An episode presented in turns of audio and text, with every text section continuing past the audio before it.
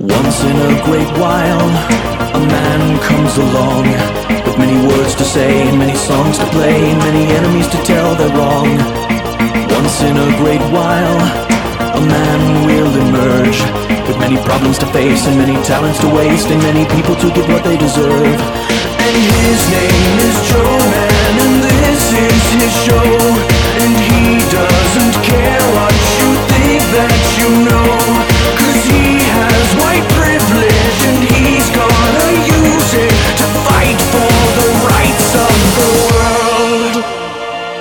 What's up, everybody? You're tuned into the Joman Show. I am, of course, your host, Joman, and tonight I've got a lot of bases to cover. I've been out of the studio for a bit, first with a severe case of the flu, and then that was immediately followed by a serious case of acute mastoiditis, which is an ear infection of one of the bones of the inner ear.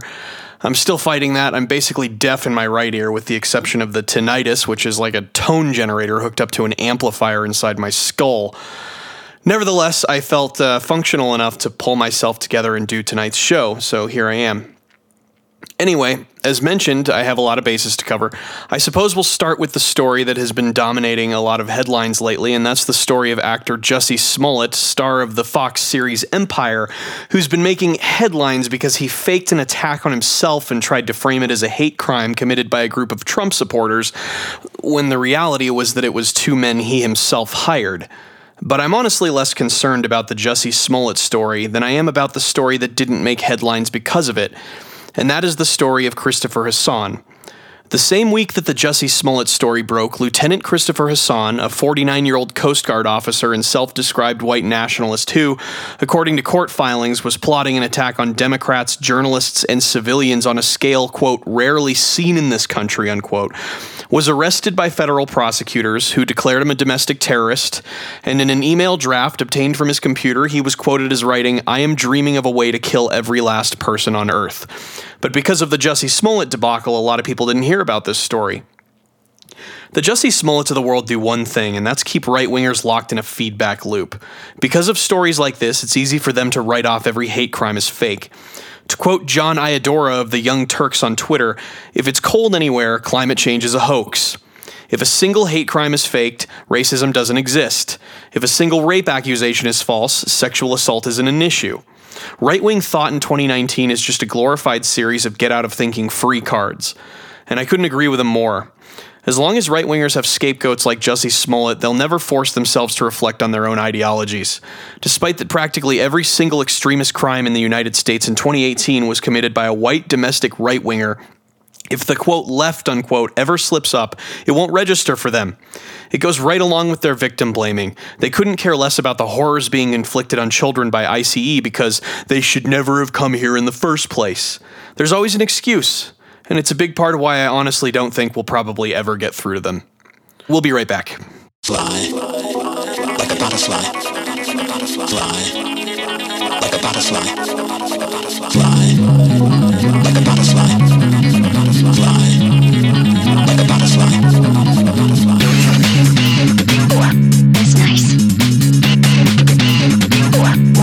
like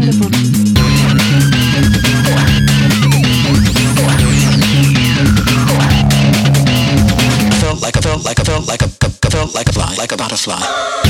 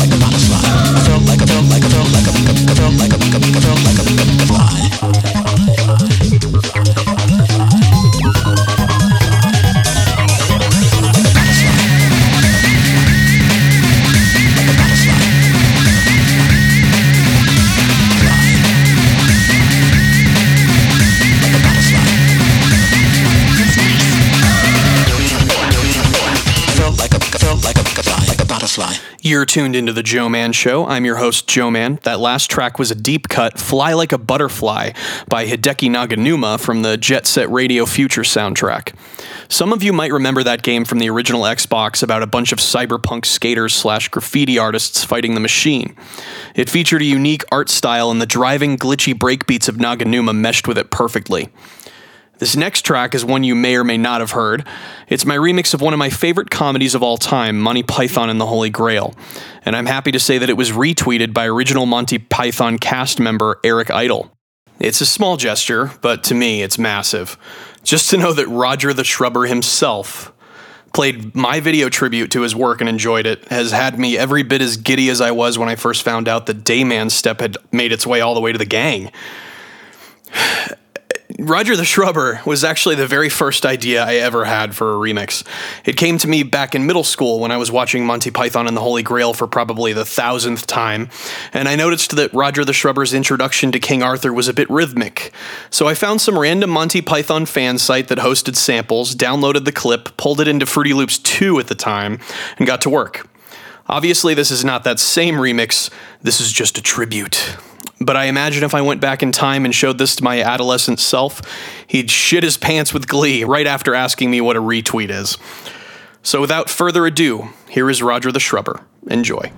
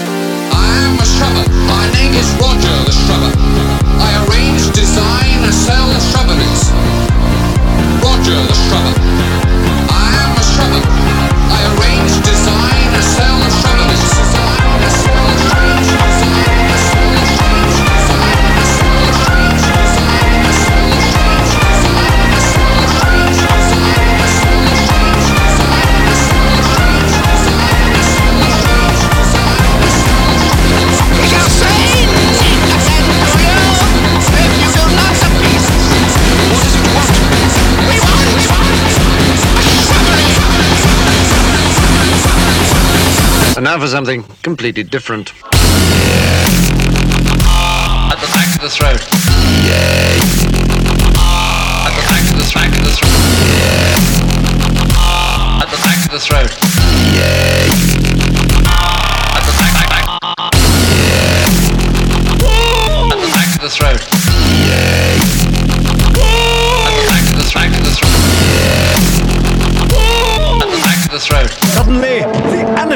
Suffered a fatal heart attack.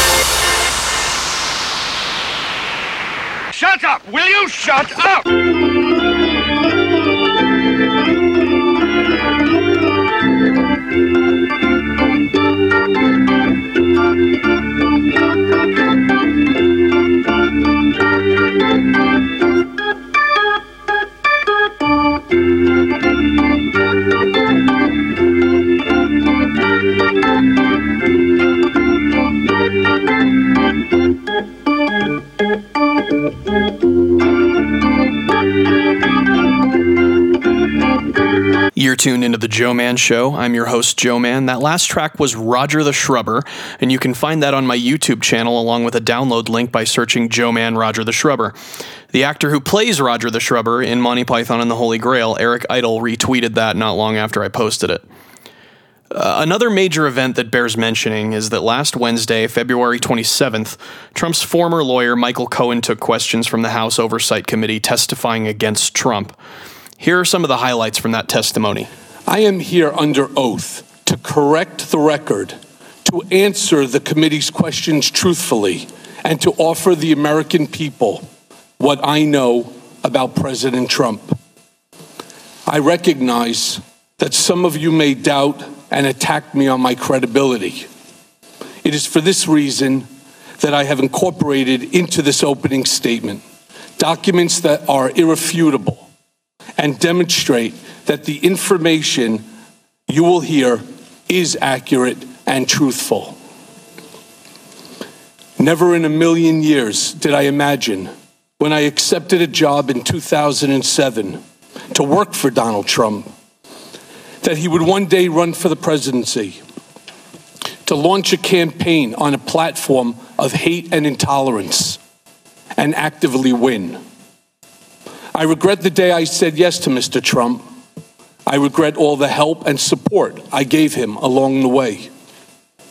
I am ashamed of my own failings and publicly accepted responsibility for them by pleading guilty in the Southern District of New York. I am ashamed of my weakness and my misplaced loyalty, of the things I did for Mr. Trump in an effort to protect and promote him.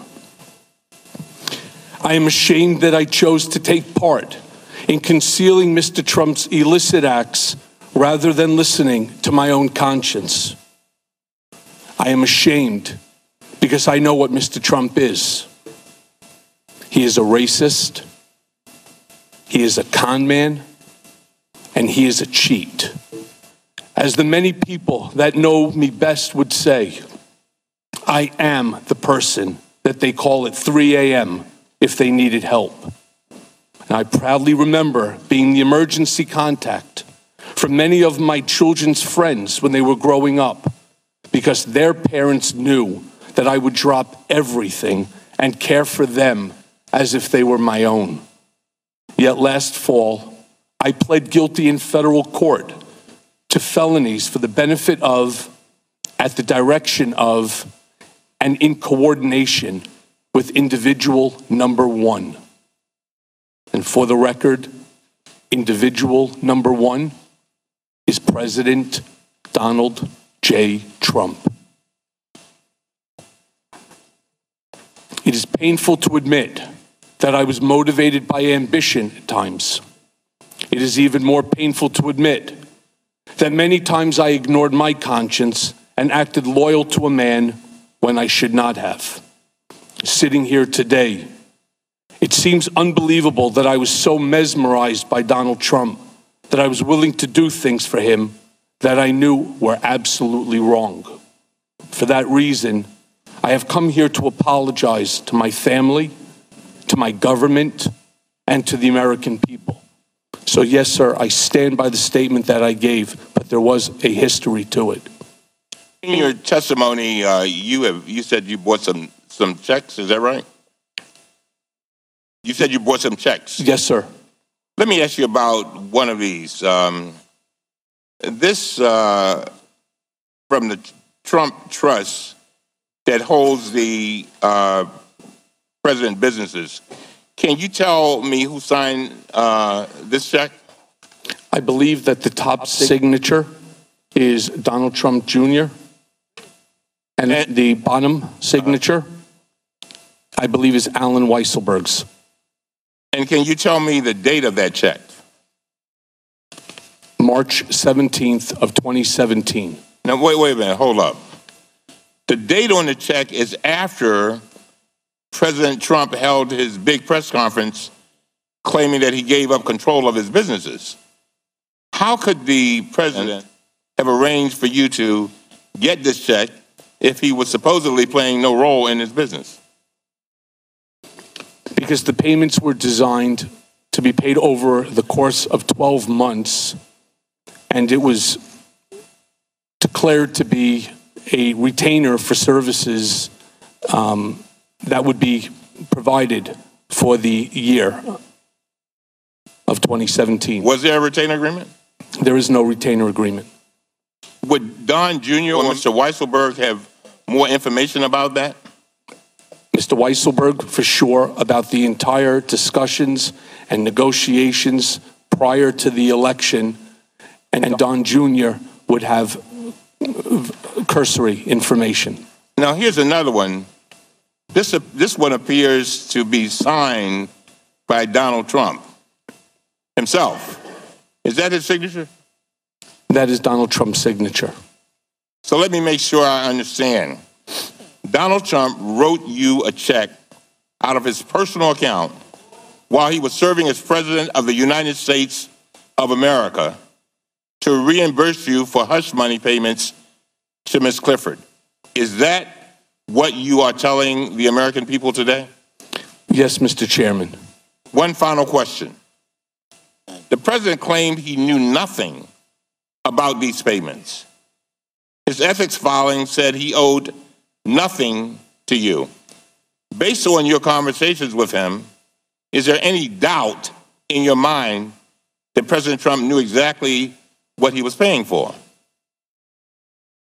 There is no doubt in my mind, and I truly believe there's no doubt in the mind of the people of the United States of America. And these new documents that corroborate what you just told us. Would that Moving on to a little later in 2016, a major WikiLeaks dump happens hours after the Access Hollywood tape is released. Do you believe or are you aware of Mr. Trump coordinating or signaling for this email dump? I am unaware of that. I actually was not even in the country at the time of the Billy Bush um, tape. I was in London visiting my daughter. Knowing how Mr. Trump operates with his winning at all costs mentality, do you believe that he would cooperate or collude with a foreign power to win the presidency? Is, is he capable of that? It calls on so much speculation, ma'am. It's, it would be unfair for me to. I understand, give but an you have a that. tremendous amount of experience. Given Mr. Trump testified today. is all about winning, and, And he will your- do what is And necessary in within your which to win. opinion and experience, would he have the potential to cooperate or collude with a foreign power to win the presidency at all costs? Yes, Based on what you know, would Mr. Trump, or did he, lie about colluding and coordinating with the Russians at any point during the campaign? So, as I stated in my testimony, um, I wouldn't use the word colluding. Um, was there something odd about the back and forth praise with President Putin? Yes. But I'm not really sure that I can answer that question um, in terms of collusion. I was not part of the campaign. Um, I don't know the other conversations that Mr. Trump had with other individuals. There's just so many dots that all seem to lead to this. Back this credibility. You want us to make sure that we think of you as a real philanthropic icon, that you're about justice, that you're the person that somebody would call at three o'clock in the morning. No, they wouldn't. Not at all. You saw Mr. Comer uh, dissect you, right in front of this committee, you con- conflicted your testimony, sir. You're a patholog- pathological liar. You don't know truth from from uh, from falsehood. Sir, It's I'm sorry. now. Are you- know, are you referring to me or the president? Hey, this is my time. Are you I'll- referring when to I me, ask sir, you, or the When I ask you a question, Yes. I'll ask for an answer. Sure. Now, are you familiar with Rule 35 of the Federal Rules and Criminal Proce- Procedures? I am now. Oh. So the committee understands that you've been in contact with the Southern District of New York. Is that true? I am in constant contact with the Southern District of New York regarding ongoing investigations. And part of that application is to reduce sentencing time, is it not? Yes. There is a possibility. Yes. The answer is yes. No, it's not, sir. Yes, it is. Okay. It It's is. not. And so testimony here could actually help you out in getting your sentence lessened. Isn't that true? I'm not really sure how my appearance here today is providing substantial information that the Southern District can use for the creation of a case. Now, if there is something that this group can do for me, I would gladly welcome it. Well, I, I, I, got to tell you, you know, America's watching you. I've been getting texts right and left saying, how can anybody listen to this pathological person? He's got a problem. He doesn't know fact from fiction. And that's what's sad here, is, is that you didn't do this for Donald Trump, to protect Donald Trump. You did it for you. This is all, no, this is all about you.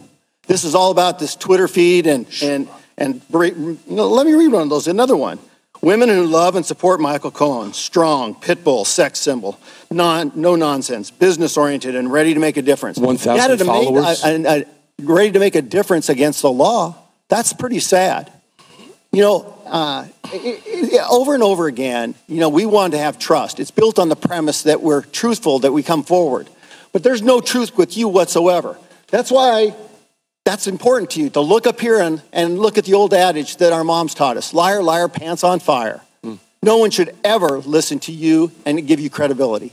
It's sad. It's sad that th- we have come. In fact, I want to quote the chairman's very words. This is a real, hold on.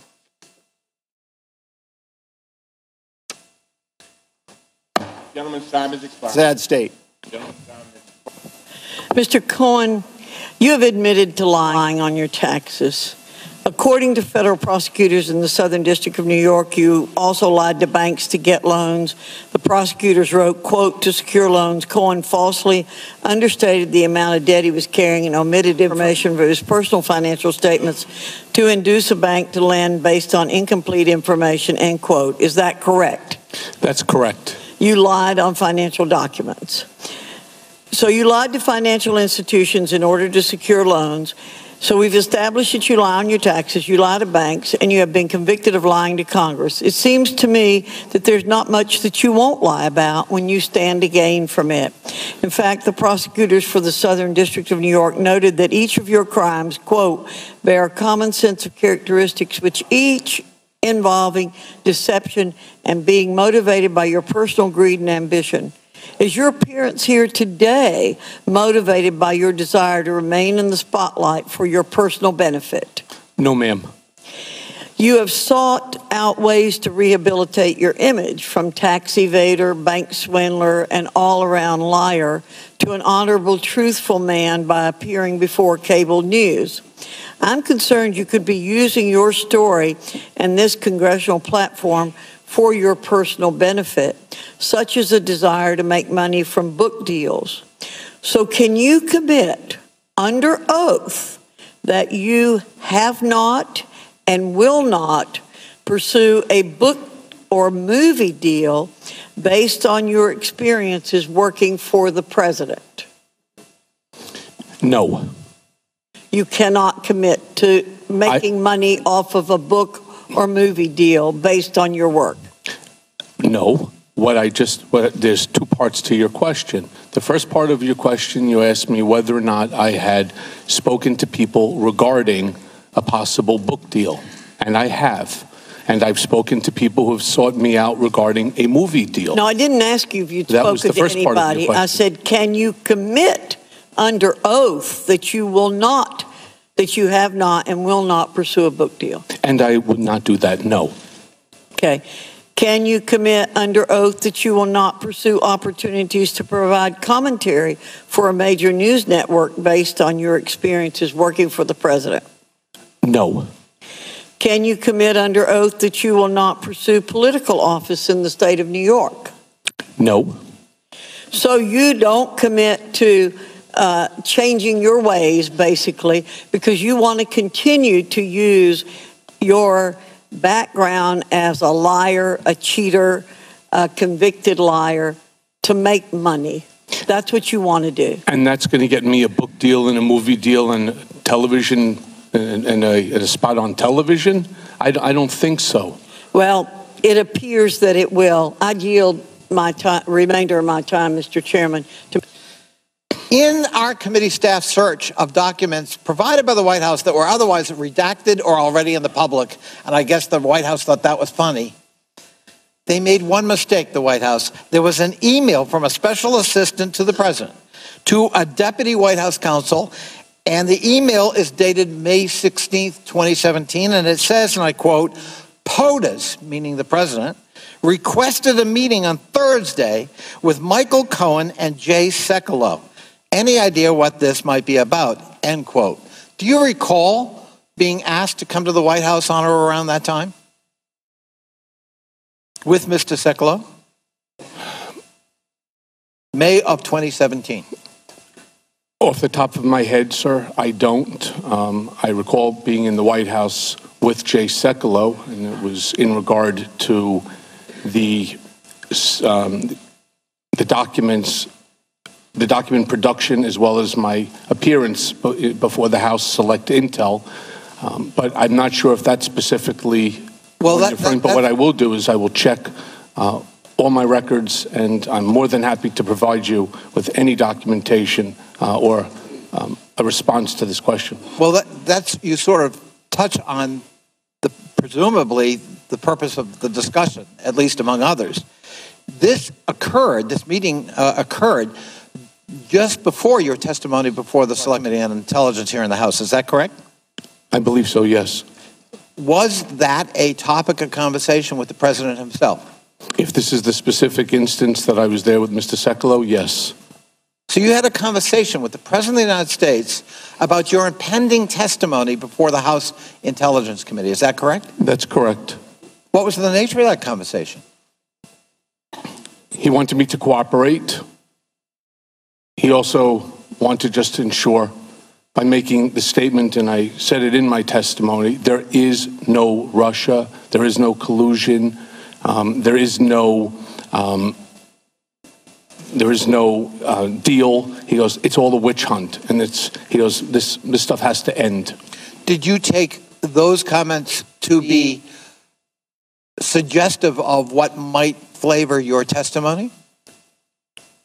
Sir, he's been saying that to me for many, many months. And at the end of the day, I knew exactly what he wanted me to say. And why was Mr. Sekulow in the meeting? Because he was going to be representing Mr. Trump um, going forward as one of his personal attorneys in this matter. So it was sort of a handoff meeting. Correct. Um, in any way, final question, did the president in any way, from your point of view, coach you in terms of how to respond to questions or the content of your testimony before a House committee? Again, it's it's a difficult answer because he doesn't tell you what he wants. What he does is, again, Michael, there's no Russia, there's no collusion, there's no involvement, there's no interference. I know what he means because I've been around him for so long. So if you're asking me whether or not that's the message, that's staying on point, that's the party line that he created, that so many others are now touting, yes, that's the message that he wanted to reinforce. Gentleman, question concerns uh, your relationship with the court. Um, do you expect? Um, I mean, right now, I think you're you're sentenced to three years, correct? That's correct. Do you expect any time uh, using this testimony, other testimony, after you get done doing whatever you're going to do this week, do you ever expect to go back and ask for any sort of reduction in sentence? Yes, there are ongoing investigations currently being conducted that have nothing to do with this committee or Congress that I am assisting in, and it is for the benefit of a Rule 35 motion, yes. So you expect, and perhaps what you testify here today will affect going back and reducing this, what we think is a relatively light three-year sentence. You, you expect to go back and ask for a further reduction? Based off of my appearance here today? Well, based upon whatever you do between now and, and your request for the Rule 35 motion is in the complete hands of the Southern District of New York. And the way the Rule 35 motion works is what you're supposed to do is provide them with information that leads to ongoing investigations. I am currently working with them right now on several other issues of investigation that concerns them that they're looking at. If those investigations become fruitful, then there is a possibility for a Rule 35 motion. And I don't know what the benefit in terms of time would be. But this congressional hearing today is not going to be the basis of a Rule 35 motion. I wish it was, but it's not. On February 13th, 2018, Mr. Cohen, you sent a statement to the reporters that said, quote, I used my own personal funds to facilitate a payment of $130,000 to Ms. Stephanie Clifford, and neither the Trump organization nor the Trump campaign was party to the transaction with Ms. Clifford, and neither reimbursed me for the payment either directly or indirectly. Was the statement false? The statement is not false. I purposefully left out Mr. Trump individually from that statement. Okay. Uh, why did you say it that way? Because that's what was discussed to do between myself, Mr. Trump, and Allen Weisselberg. So it was carefully worded? Yes, ma'am. Great. Mr. Cohen, a, per, a, reporter for the magazine Vanity Fair has reported that she interviewed you the very next day on February 14th, 2018, about the payment and reimbursement. And she wrote, quote, Last February 14th, I interviewed Cohen in his office about the statement he gave the FEC in which he said Trump didn't know about the Stormy payment or reimburse him for it. Do you recall this meeting with the reporter? I do. The reporter also wrote, Trump called while I was there. I couldn't hear much, but he wanted to go over what the public messaging would be. Is that accurate? It is. Did the president call you while you were having a meeting with the reporter? Yes. Did the president call you to coordinate on public messaging about the payments to Ms. Clifford's in or around February 2018? Yes. What did the president ask or suggest that you say about the payments or reimbursements?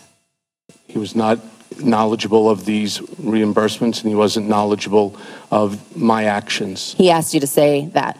Yes, ma'am. Okay. Um, how many times did Mr. Trump ask you to threaten an individual or entity on his behalf? Quite a few times. 50 times? More. 100 times? More. 200 times? More. 500 times? Probably. Over the over the 10 years? Over the 10 years, he asked you. And when you say threaten, I'm talking with litigation or um, an argument with um, intimidation, a, a, a nasty reporter that has is writing an article. What I want to talk to you about this intimidation of witness. Mr. Cohen, you were initially scheduled to testify before the House Oversight Committee on February the 7th, but your legal team delayed your testimony, quoting ongoing threats against your family from the president and Attorney Giuliani. Is that correct? Yes, ma'am.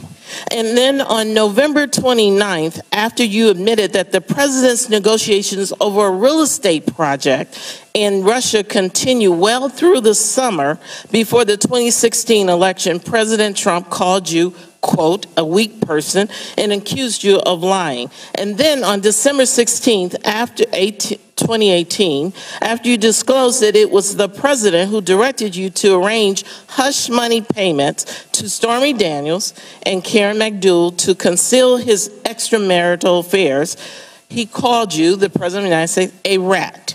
Mr. Cohen, why do you feel or believe that the president is repeatedly attacking you, you are stating that you feel intimidated, asking us to protect you, following your cooperation with law enforcement.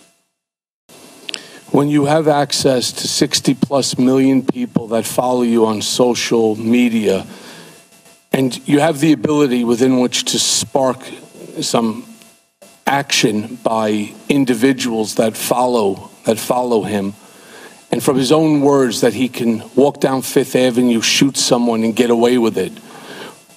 It's never comfortable when the President of the United States. What do you think he can do to you?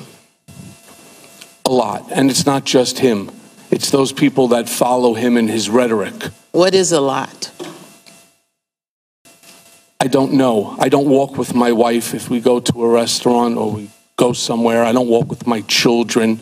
I make them go before me because I'm I have fear, and it's the same fear that I had before when he initially decided to drop that tweet in my cell phone. I receive some, and I'm sure you you'll understand. I receive some tweets. I receive some uh, Facebook Messenger, all sorts of social media attacks upon me, whether it's the private direct message that I've had to turn over to Secret Service because they are the most vile, disgusting statements that anyone can ever receive. And when it starts to affect your children, that's when it really affects you. On January 20, 2019, Mr. Giuliani called your father in law, quote, a criminal, and said that he may have ties to, to organized crime. Mr. Cohen, do you believe that the president, Mr. Giuliani, publicly targeted your father in law as an effort to intimidate you? Can you elaborate? Why is your father in law being pulled into this? I don't know the answer to that. My father in law was in the clothing business, um, came to this country because they, in the 1972 73, the expulsion of Jews from the Ukraine. He came here uh, to this country. He worked hard and he's now enjoying his retirement. Never in my life did I think that Mr. Trump would do something so disgraceful. And he's attacking him because he knows I care about my family. And to hurt me, he's trying to hurt them. Interestingly enough, my father in law's biggest investments happen to be in a Trump property. So it just doesn't make any sense to me. I want to be clear any effort to prevent a witness from testifying in front of Congress is against the law.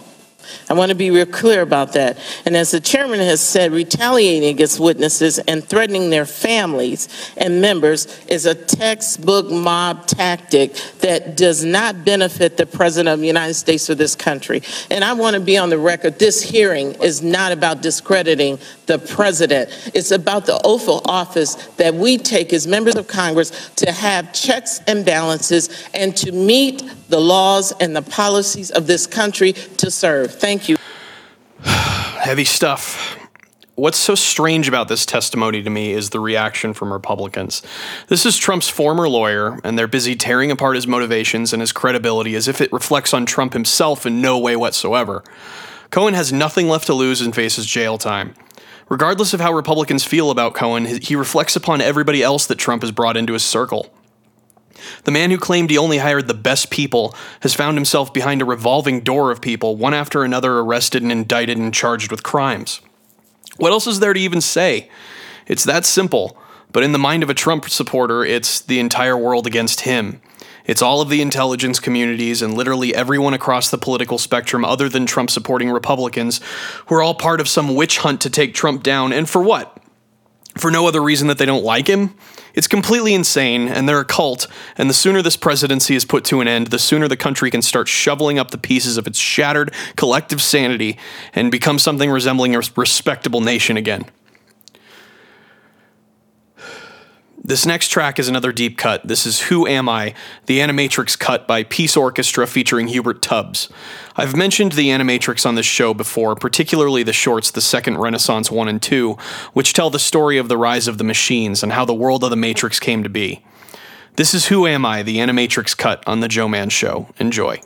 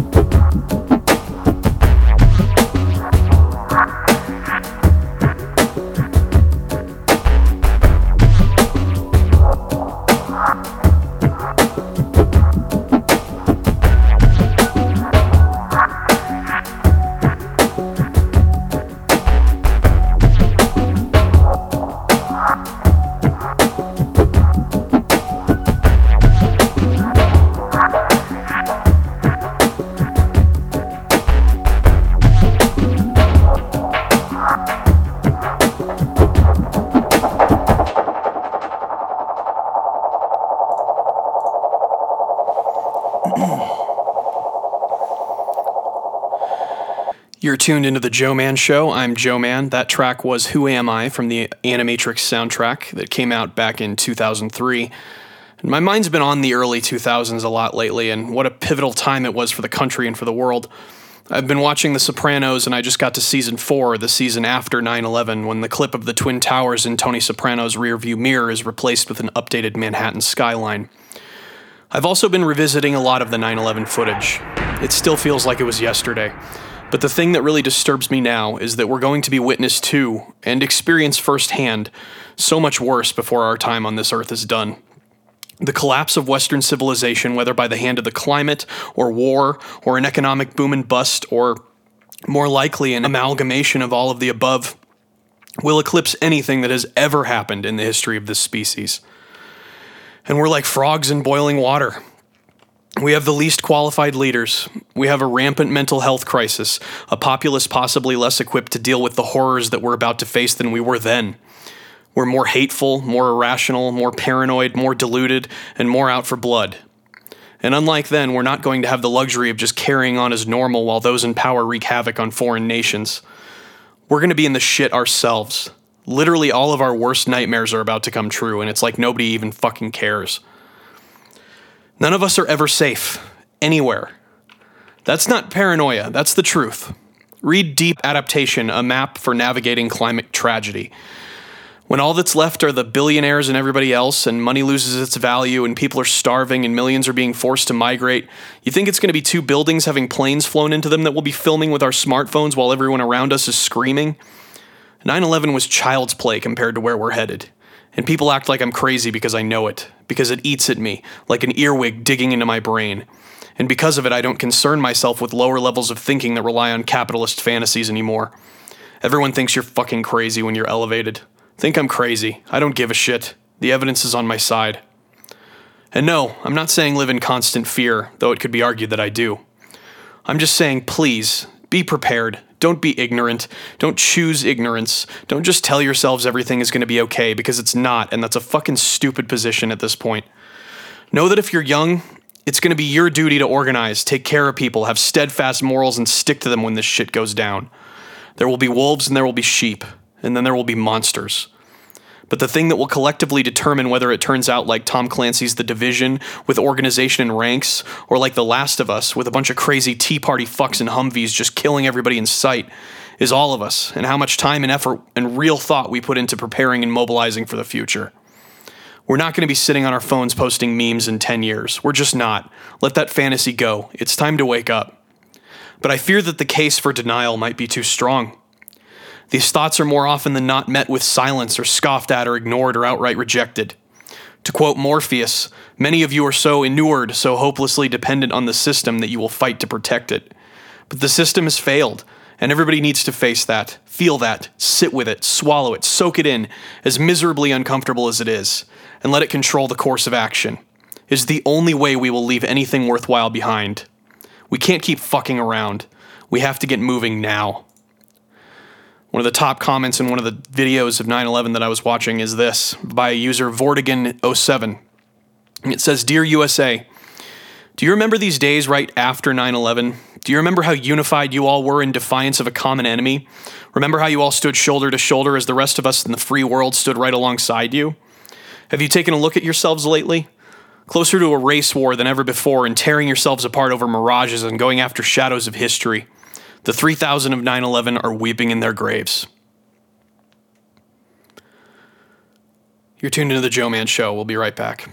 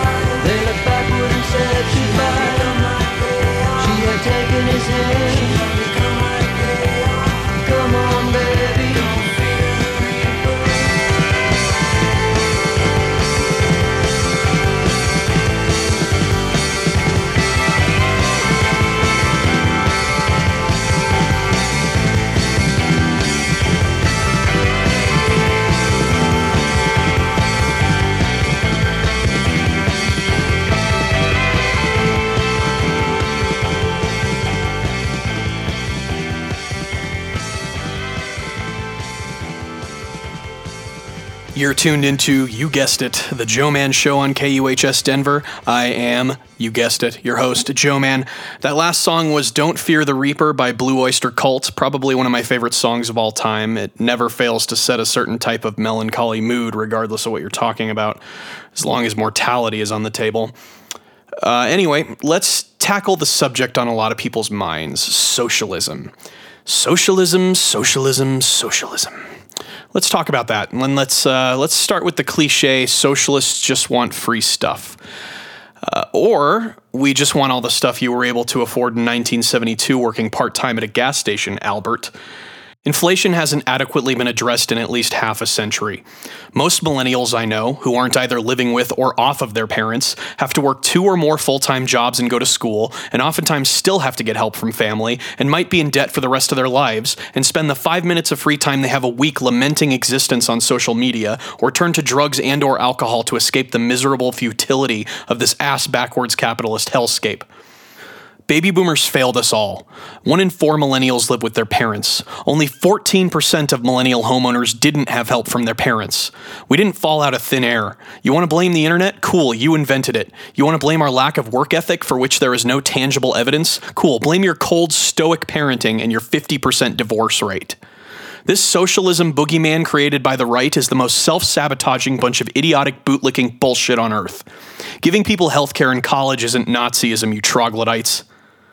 Democratic socialism is the new McCarthyist Red Scare, and it serves one purpose to keep right wingers convinced that very possible, very affordable, very fair, and humane economic reform is actually an anti American affront to freedom when it is in fact the exact opposite. The Republican elites know that more people going to college means fewer people stupid enough to support them, and more health care means more help for the poor, and that all of it is a direct threat to the military industrial complex, the one and only surplus in this country. To quote Noam Chomsky, the point of public relations slogans like support our troops is that they don't mean anything. That's the whole point of good propaganda. You want to create a slogan that nobody is going to be against, and I suppose everybody will be for, because nobody knows what it means, because it doesn't mean anything. But its crucial value is that it diverts your attention from a question that does mean something, like do you support our policy? And that's the one you're not allowed to talk about. So called moderates need to wake the fuck up. Literally, no one on the left is your enemy unless you're a billionaire exploiting workers and raping our dying planet's resources. This revolution is the last chance we have at saving this country and potentially all life on Earth. Right wingers are the true enemy of the people, and they need to be stopped. Anyway, on a lighter note, this next track is a Joman Show exclusive preview of something I've got coming out in the near future. This is my original track, These Dreams, and it will be releasing as part of my Dissolution EP coming soon on Karma Studio. This is Joman, These Dreams. Enjoy.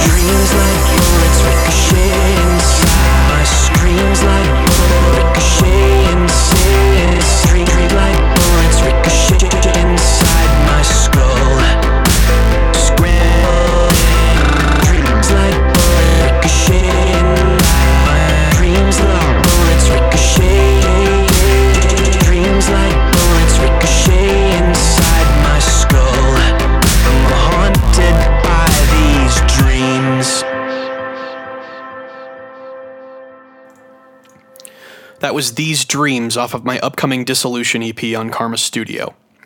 Earlier in the show, I mentioned a paper by the name of Deep Adaptation, a map for navigating climate tragedy. The paper was written by Professor Jem Bendell and was recently posted in an article on Vice as the paper has gone viral for painting an incredibly dire, bleak vision of the future for mankind. But unlike many other pieces written about climate change, Bendell's comes from the angle that scholars are in denial about the evidence showing it might be too late to prevent total life altering chaos and destruction. I'd like to read this paper in its entirety, which I will do now. Abstract. The purpose of this conceptual paper is to provide readers with an opportunity to reassess their work and life in the face of an inevitable near term social collapse due to climate change. The approach of the paper is to analyze recent studies on climate change and its implications for our ecosystems, economies, and societies, as provided by academic journals and publications direct from research institutes. That synthesis leads to a conclusion there will be a near term collapse in society with serious ramifications for the lives of readers.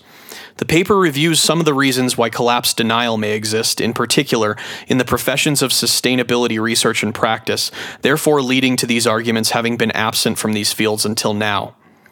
The paper offers a new meta framing of the implications for research, organizational practice, personal development, and public policy called the Deep Adaptation Agenda. Its key aspects of resilience, relinquishment, and restorations are explained. This agenda does not seek to build on existing scholarship on climate adaptation, as it is premised on the view that social collapse is now inevitable. The author believes this is one of the first papers in the sustainability management field to conclude that climate induced societal collapse is now inevitable in the near term, and therefore to invite scholars to explore the implications.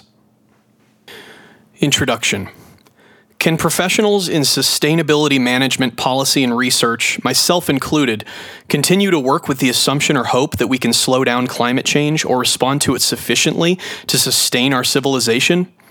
As disturbing information on climate change passed across my screen, this was the question I could no longer ignore, and therefore decided to take a couple of months to analyze the latest climate science. As I began to conclude that we can no longer work with that assumption or hope, I asked a second question. Have professionals in the sustainability field discussed the possibility that it is too late to avert an environmental catastrophe and the implications for their work? A quick literature review revealed that my fellow professionals have not been publishing work that explores or starts from that perspective. This led to a third question on why sustainability professionals are not exploring this fundamentally important issue to our whole field as well as our personal lives. To explore that, I drew on psychological analyses, conversations with colleagues, reviews of debates among environmentalists in social media, and self reflection on my own reticence. Concluding that there is a need to promote discussion about the implications of a social collapse triggered by environmental catastrophe, I asked my fourth question on what are the ways that people are talking about collapse on social media. I identified a variety of conceptualizations and from that asked myself what could provide a map for people to navigate this extremely difficult issue. For that, I drew on a range of reading and experiences over my 25 years in the sustainability field to outline an agenda for what I have termed deep adaptation on climate change. The result of these five questions is an article that does not contribute to one set of literature or practice in the broad field of sustainability management and policy. Rather, it questions the basis for all the work in this field. It does not seek to add to the existing research, policy, and practice on climate adaptation, as I found that to be framed by the view that we can manage the impacts of a changing climate on our physical, economic, social, political, and psychological situations. Instead, this article may contribute to future work on sustainable management and policy as much by subtraction as by addition. By that, I mean the implication is for you to take a time to step back, to consider what if the analyses in these pages is true, to allow yourself to grieve, and to overcome enough of the typical fears we all have to find meaning in new ways of being and acting. That may be in the fields of academia or management, or could be in some other field that this realization leads you to. First, I briefly explain the paucity of research that considers or starts from social collapse due to environmental catastrophe and give acknowledgement to the existing work in this field that many readers may consider relevant. Second, I summarize what I consider to be the most important climate science of the last few years and how it is leading more people to conclude that we face disruptive changes in the near term. Third, I explain how that perspective is marginalized within the professional environmental sector, and so invite you to consider the value of leaving mainstream views behind. Fourth, I outline the ways that people on relevant social networks are framing our situation as one of facing collapse, catastrophe, or extinction, and how these views trigger different emotions and ideas. Fifth, I outline a deep adaptation agenda to help guide discussions on what we might do once we recognize climate change is an unfolding tragedy. Finally, I make some suggestions for how this agenda could influence our future research and teaching in the sustainability field. As researchers and reflective practitioners, we have an opportunity and obligation to not just do what is expected by our employers and the norms of our profession, but also to reflect on the relevance of our work within wider society. I am aware that some people consider statements from academics that we now face inevitable near term social collapse to be irresponsible due to the potential impact they may have on the motivation or mental health of people reading such statements. My research and engagement and dialogue on this topic, some of which I will outline in this paper, leads me to conclude the exact opposite. It is a responsible act to communicate this analysis now and invite people to support each other, myself included, in exploring the implications, including the psychological and spiritual implications. Locating the study within academia. When discussing negative outlooks on climate change and its implications for human society, the response is often to seek insight through placing this information in contexts. That context is often assumed to be found in balancing it with other information. As the information on our climate predicament is so negative, the balance is often found in highlighting more positive information about progress on the sustainability agenda. This process of seeking to balance out is a habit of the informed and reasoning mind, yet that does not make it a logical means of deliberation if positive information being shared does not relate to the situation being described by the negative information. For instance, discussing progress in the health and safety policies of the White Star Line with the captain of the Titanic as it sank into the icy waters of the North Atlantic would not be a sensible use of time. Yet, given that this balancing is often the way people respond to discussion of the scale and speed of our climate tragedy, let us first recognize the positive news from the broader sustainability agenda. Certainly, there has been some progress on environmental issues in past decades, from reducing pollution to habitat preservation to waste management. Much valiant effort has been made to reduce carbon emissions over the last 20 years, one part of climate action officially termed mitigation. There have been many steps forward on climate and carbon management, from awareness to policies to innovations, and larger and quicker steps must be taken. That is helped by the agreement reached in December 2015 at the COP21 Intergovernmental Climate Summit, and now that there is significant Chinese engagement on the issue. To support the maintenance and scaling of these efforts is essential. In addition, increasing action is occurring on adaptation to climate change, such as flood defenses, planning laws, and irrigation systems. Whereas we can praise these efforts, their existence does not matter to an analysis of our overall predicament with climate change. Rather than building from existing theories on sustainable business, this paper is focusing on a phenomenon. That phenomenon is not climate change per se, but the state of climate change in 2018, which I will argue from a secondary review of research now indicates a near term social collapse. The gap in the literature that this paper may begin to address is the lack of discussion within management studies and practice of the end of the idea that we can either solve or cope with climate change. In the Sustainability Account Management and Policy Journal, which this paper was originally submitted to, there has been no discussion of this topic before, apart from my own co authored paper. Three papers mention climate adaptation in passing, with just one focusing on it by considering how to improve irrigated agriculture. Organization and Environment is a leading journal for discussion of the implications of climate for organizations and vice versa, where since the 1980s both philosophical and theoretical positions on environment are discussed as well as organizational or management implications. However, the journal has not published any research papers exploring theories and implications of social collapse due to environmental catastrophe. Three articles mention climate adaptation. Two of those have adaptation as a context, but explore other issues as their main focus, specifically social learning and network learning. Only one paper in that journal looks at climate adaptation as its main focus and the implications for organization. With a helpful summary of how difficult the implications are for management, the paper does not explore the implications of a widespread social collapse. Away from management studies, the field of climate adaptation is wide. To illustrate, a search on Google Scholar returns over 40,000 hits for the term climate adaptation. In answering the questions I set for myself in this paper, I will not be reviewing that existing field in scholarship. One might ask, why not? The answer is that the field of climate adaptation is oriented around ways to maintain our current societies as they face manageable climatic perturbations. The concept of deep adaptation resonates with that agenda where we accept that we will need to change, but breaks with it by taking as its starting point the inevitability of social collapse, as I will explain below. Our nonlinear world. This paper is not the venue for a detailed examination of all the latest climate science.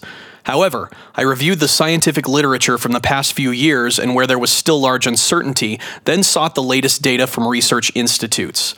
In this section, I summarize the findings to establish the premise that it is time we consider the implications of it being too late to avert a global environmental catastrophe in the lifetimes of people alive today. The simple evidence of global ambient temperature rise is undisputable. 17 of the 18 warmest years in the 136 year record all have occurred since 2001, and global temperatures have increased by 0.9 degrees Celsius since 1880. The most surprising warming is in the Arctic, where the 2016 land surface temperature was 2 degrees Celsius above the 1981 to 2010 average, breaking the previous records of 2007, 2011, and 2015 by 0.8 degrees Celsius, representing a 3.5 degrees Celsius increase since the record began in 1900. This data is fairly easy to collate and not widely challenged, so swiftly finds its way into academic publications. However, to obtain a sense of the implications of this warning on environment and society, one needs real time data on the current situation and the trends that it may infer. Climate change and its associated impacts have, as we will see, been significant in the last few years. Therefore, to appreciate the situation, we need to look directly to the research institutes, researchers, and their websites for the most recent information. That means using, but not relying solely on, academic journal articles and the slowly produced reports of the Intergovernmental Panel on Climate Change, or IPCC.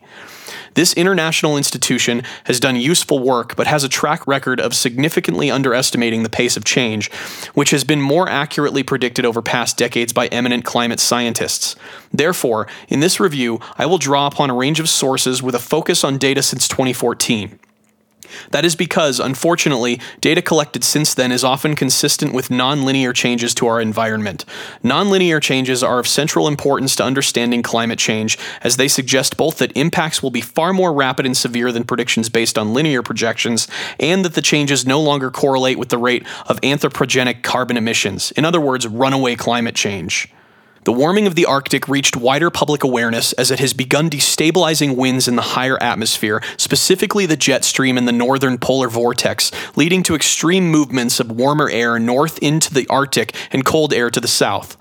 At one point in early 2018, temperature recordings from the Arctic were 20 degrees Celsius above the average for that date. The warming Arctic has led to drastic loss in sea ice, the average September extent of which has been decreasing at a rate of 13.2% per decade since 1980, so that over two thirds of the ice cover has gone. This data is made more concerning by changes in sea ice volume, which is an indicator of resilience of the ice sheet to future warming and storms. It was at the lowest it has ever been in 2017, continuing a consistent downward trend. Given a reduction in the reflection of the sun's rays from the surface of the white ice, an ice free Arctic is predicted to increase warming globally by a substantial degree. Writing in 2014, scientists calculated this change is already equivalent to 25% of the direct forcing of temperature increase from CO2 during the past 30 years. That means we could remove a quarter of the cumulative CO2 emissions of the last three decades, and it would already be outweighed by the loss of the reflective power of Arctic sea ice. One of the most eminent climate scientists in the world, Peter Wadhams, believes an ice free Arctic will occur one summer in the next few years and that it will likely increase by 50% the warming caused by the CO2 produced by human activity. In itself, that renders the calculations of the IPCC redundant along with the targets and proposals of the UNFCCC. Between 2002 and 2016, Greenland shed approximately 280 gigatons of ice per year, and the island's lower elevation and coastal areas experienced up to 13.1 feet or 4 meters of ice mass loss, expressed in equivalent water height over a 14 year period. Along with other melting of land ice and the thermal expansion of water, this has contributed to a global mean sea level rise of about 3.2 millimeters a year, representing a total increase of over 80 millimeters since 1993. Stating a figure per year implies a linear increase, which is what has been assumed by the IPCC and others in making their predictions.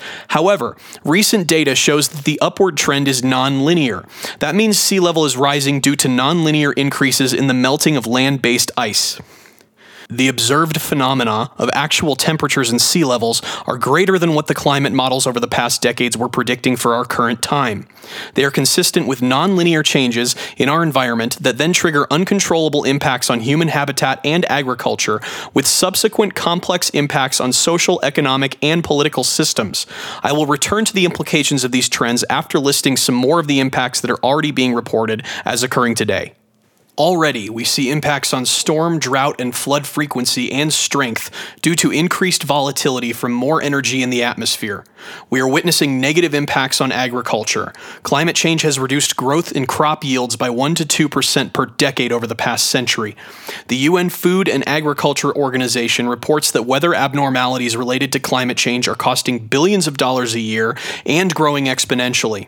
For now, the impact is calculated in money, but the nutritional implications are key. We are also seeing impacts on marine ecosystems.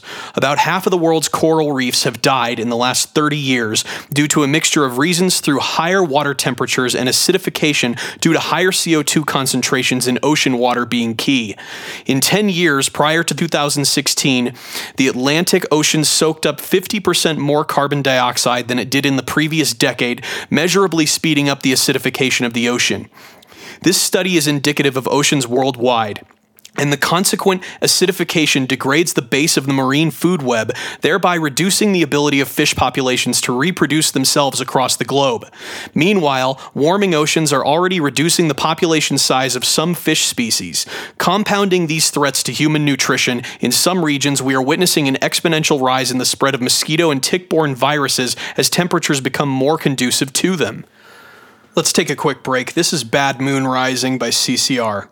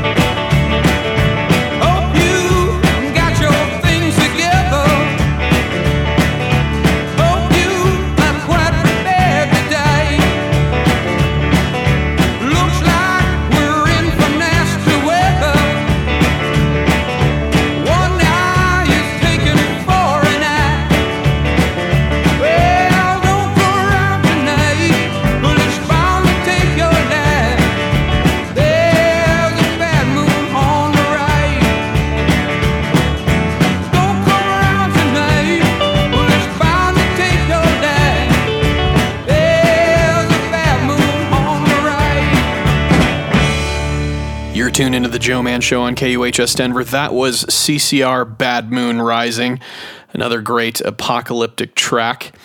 I'd like to go ahead and just dive back into Jem Bendell's paper, Deep Adaptation, about uh, climate catastrophe. I'm in a new section here. This section is titled Looking Ahead. Here we go. The impacts I just summarized are already upon us, and even without increasing their severity, they will nevertheless increase their impacts on our ecosystems, soils, seas, and our societies over time. It is difficult to predict future impacts, but it is more difficult not to predict them. Because the reported impacts today are at the very worst end of predictions being made in the early 1990s, back when I first studied climate change and model based climate predictions as an undergraduate at Cambridge University. The models today suggest an increase in storm number and strength. They predict a decline of normal agriculture, including the compromising of mass production of grains in the northern hemisphere and intermittent disruption to rice production in the tropics. That includes predicted declines in the yields of rice, wheat, and corn in China by 36.25%, 18.26%, and 45.10%, respectively, by the end of this century. Naresh Kumar et al. 2014 Project A6 23 and 15 to 25% reduction in the wheat yield in India during the 2050s and 2080s, respectively, under the mainstream projected climate change scenarios. The loss of coral and the acidification of the seas is predicted to reduce fisheries productivity by over half. The rates of sea level rise suggest they may soon become exponential, which will pose significant problems for billions of people living in coastal zones. Environmental scientists are now describing our current era as the sixth mass extinction event in the history of planet Earth, with this one caused by us. About half of all plants and animal species in the world's most biodiverse places are at risk of extinction due to climate change. The World Bank reported in 2018 that countries needed to prepare for over 100 million internally displaced people due to the effects of climate change, in addition to millions of international refugees. Despite you, me, and most people we know in this field already hearing data on this global situation, it is useful to recap simply to invite a sober acceptance of our current predicament. It has led to some commentators to describe our time as a new geological era shaped by humans, the Anthropocene. It has led others to conclude that we should be exploring how to live in an unstable post sustainability situation. This context is worth being reminded of, as it provides the basis upon which to assess the significance or otherwise of all the praiseworthy efforts that have been underway and reported in some detail in this and other journals over the past decade. I will now offer an attempt at a summary of that broader context insofar as it might frame our future work on sustainability. The politically permissible scientific consensus is that we need to stay beneath 2 degrees of warming of global ambient temperatures to avoid dangerous and uncontrollable levels of climate change with impacts such as mass starvation, disease, flooding, storm destruction, forced migration, and war. That figure was agreed by governments that were dealing with many domestic and international pressures from vested interests, particularly corporations. It is therefore not a figure that many scientists would advise, given that many ecosystems will be lost and many risks created if we approach 2 degrees global ambient warming. The IPCC agreed in 2013 that if the world does not keep further anthropogenic emissions below a total of 800 billion tons of carbon, we are not likely to keep average temperatures below 2 degrees of global averaged warming. That left about 270 billion tons of carbon to burn. Total global emissions remain at around 11 billion tons of carbon per year, which is 37 billion tons of CO2. Those calculations appear worrying, but give the impression we have at least a decade to change. It takes significant time to change economic systems, so if we are not already on the path to dramatic reductions, it is unlikely we will keep within the carbon limit. With an increase of carbon emissions of 2% in 2017, the decoupling of economic activity from emissions is not yet making a net dent in global emissions. So we are not on the path to prevent going over 2 degrees warming through emissions reductions. In any case, the IPCC estimate of a carbon budget was controversial with many scientists who estimated that existing CO2 in the atmosphere should already produce global ambient temperature rises over 5 degrees Celsius and so there is no carbon budget. It has already been overspent. That situation is why some experts have argued for more work on removing carbon from the atmosphere with machines. Unfortunately, the current technology needs to be scaled by a factor of 2 million within two years, all provided by renewables alongside massive emission cuts to reduce the amount of heating already locked into the system. Biological approaches to carbon capture appear far more promising. These include planting trees, restoring soils used in agriculture, and growing seagrass and kelp, amongst other approaches. They also offer wider beneficial environmental and social side effects. Studies on seagrass and seaweed indicate we could be taking millions of tons of carbon from the atmosphere immediately and continually if we had a massive effort to restore seagrass meadows and to farm seaweed.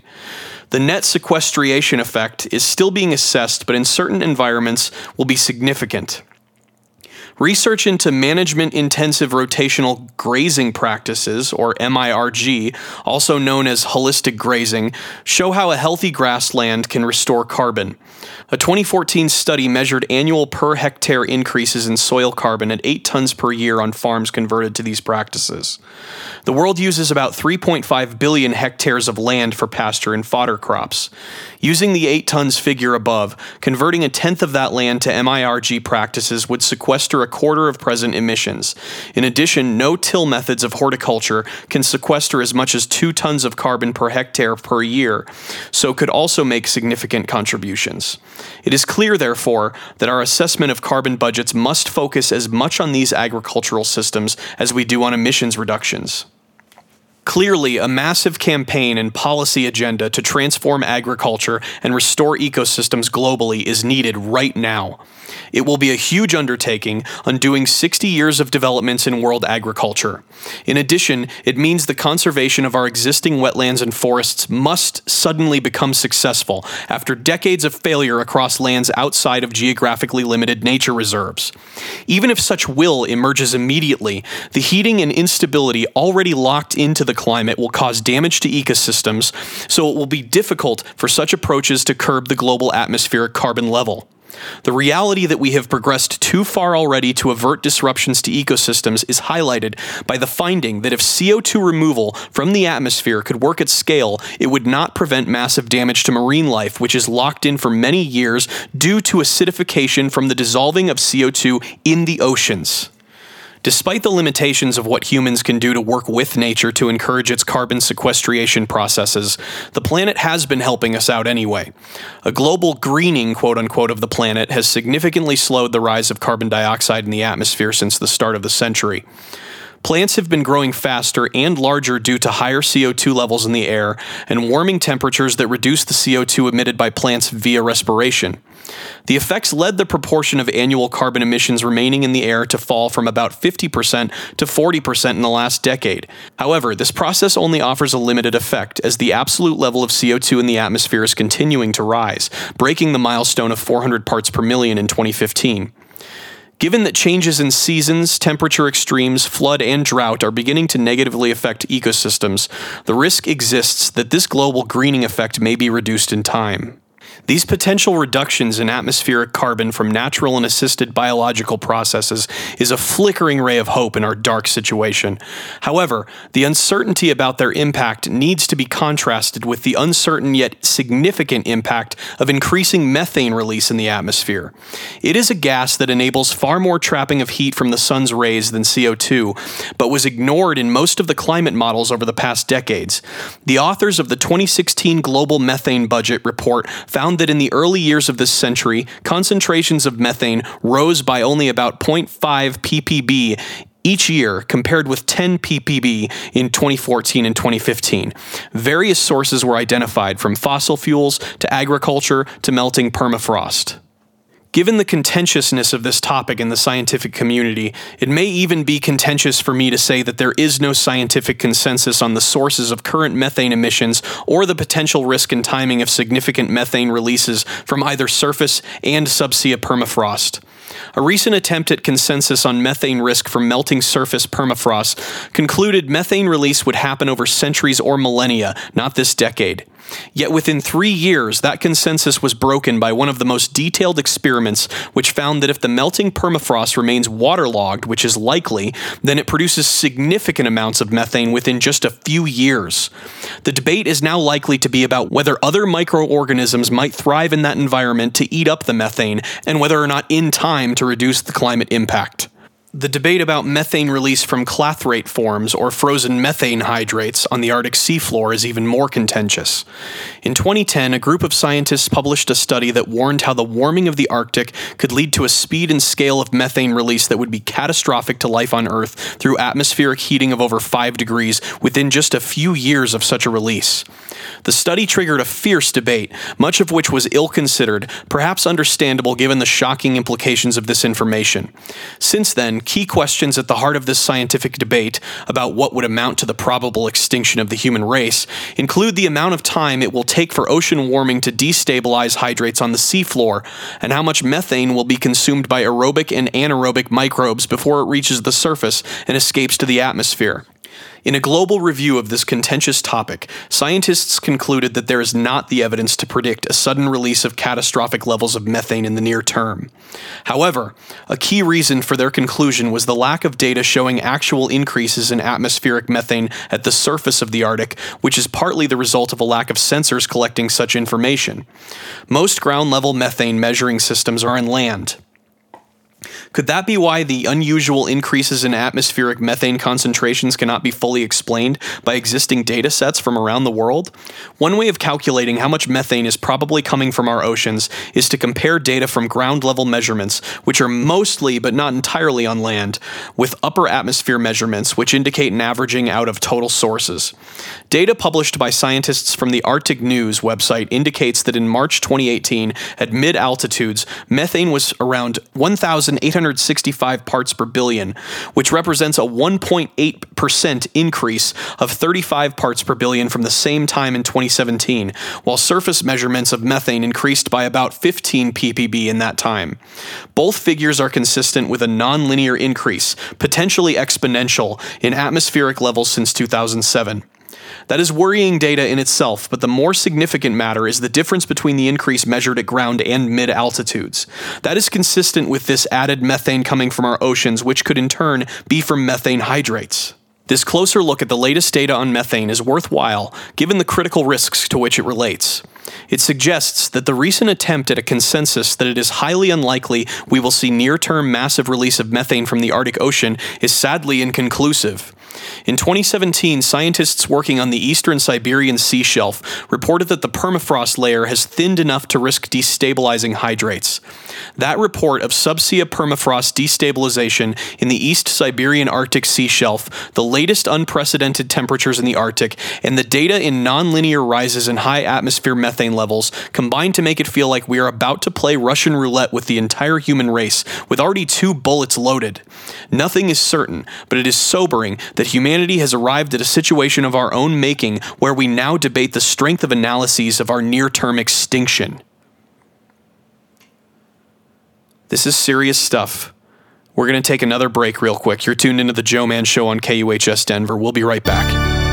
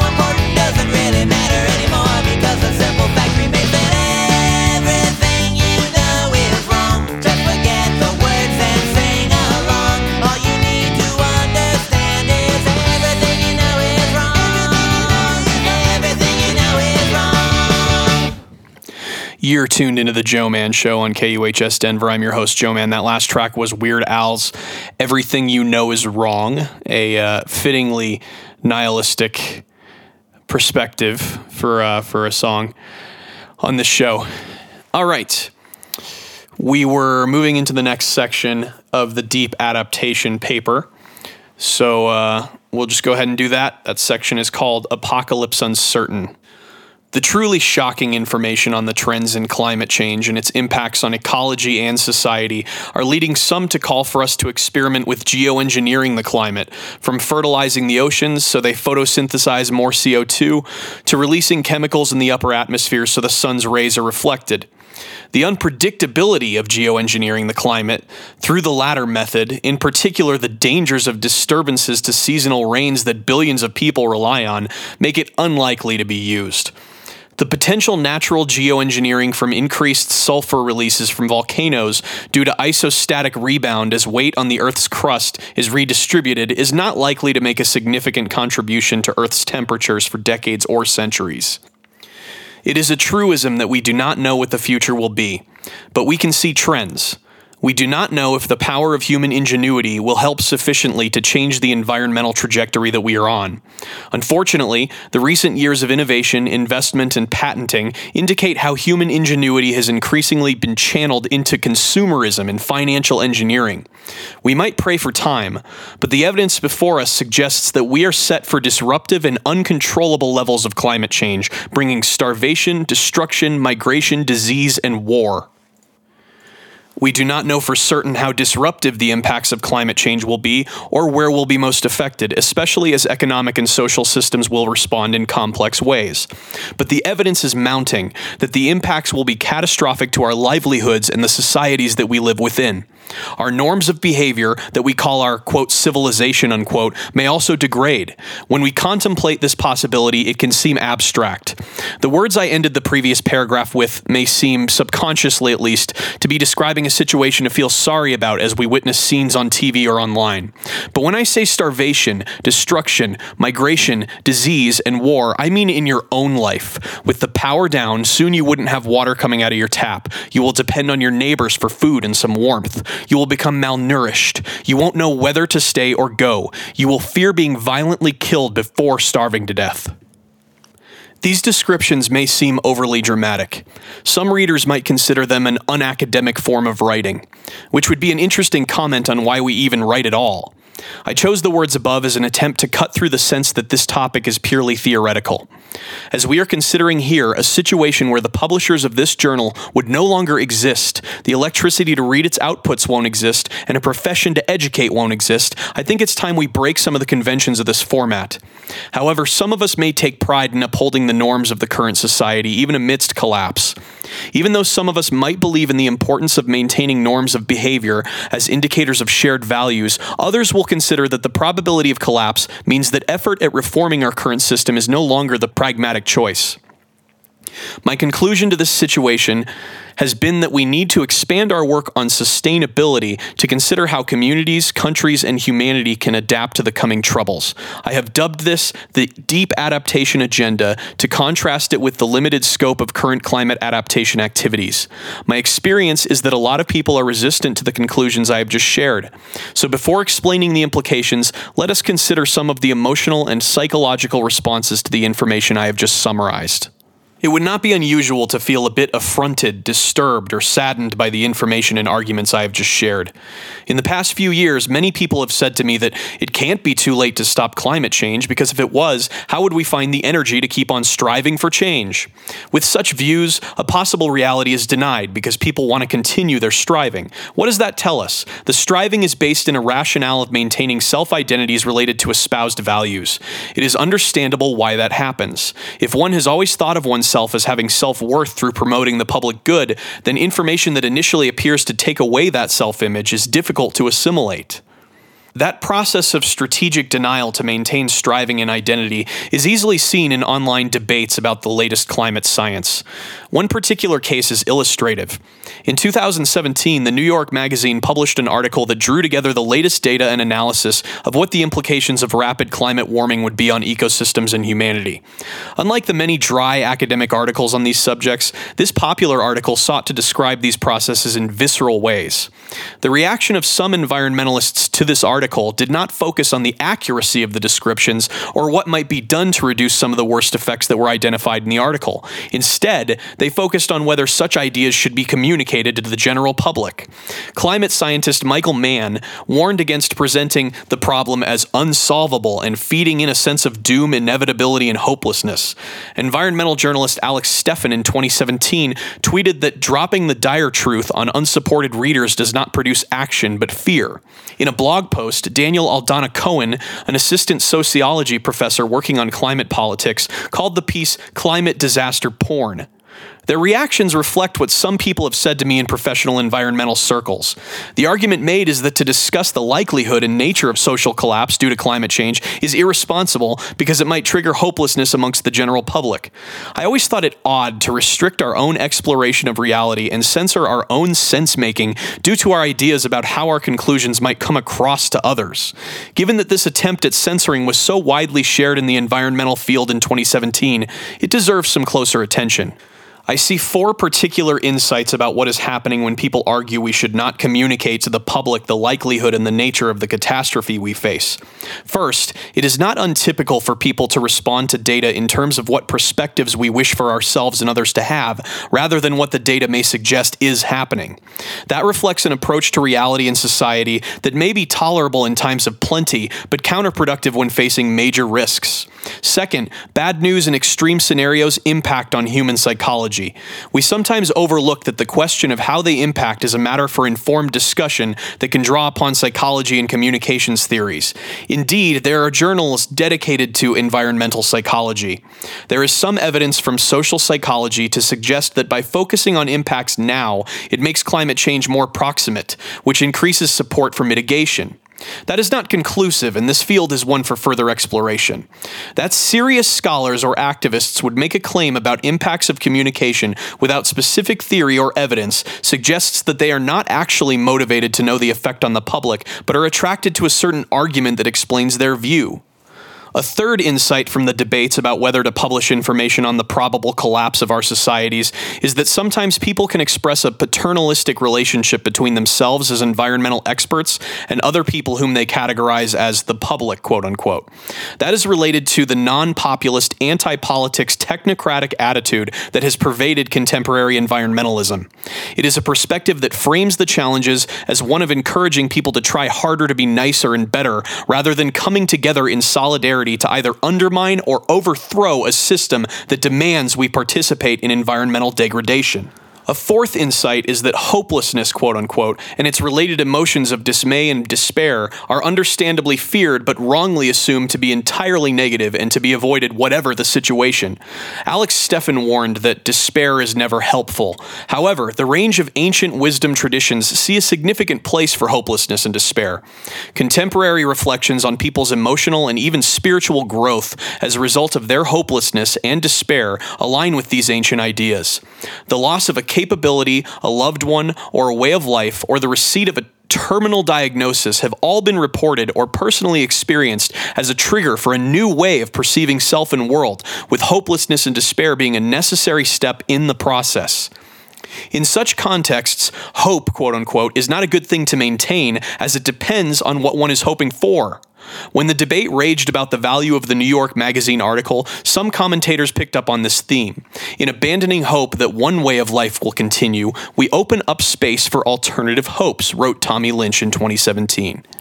This question of valid and useful hope is something that we must explore much further.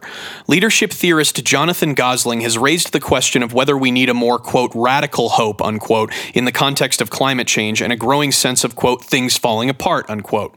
He invites us to explore what we could learn from other cultures that have faced catastrophe. Examining the way Native American Indians coped with being moved onto reservations, Lear in 2008 looked at what he calls the, quote, blind spot, unquote, of any culture, the inability ability to conceive of its own destruction and possible extinction. He explored the role of forms of hope that involved neither denial nor blind optimism. What makes this hope radical is that it is directed toward a future goodness that transcends the current ability to understand what it is, he's quoted as saying. He explains how some of the Native American chiefs had a form of, quote, imaginative excellence, unquote, by trying to imagine what ethical values would be needed in their new lifestyle on the reservation. He suggests that beside the standard alternatives of freedom or death in service of one's culture, there is another way, less grand yet demanding just as much courage, the way of, quote, creative adaptation, unquote. This form of creatively constructed hope may be relevant to our Western civilization as we confront disruptive climate change. Such deliberations are few and far between in either the fields of environmental studies or management studies. It is to help break this semi censorship of our own community of inquiry on sustainability that motivated me to write this article. Some scholarship has looked at the process of denial more closely. Drawing on sociologist Stanley Cohen Foster in 2015 identifies two subtle forms of denial interpretive and implicative. If we accept certain facts but interpret them in a way that makes them, quote, safer, unquote, to our own personal psychology, it is a form of interpretive denial.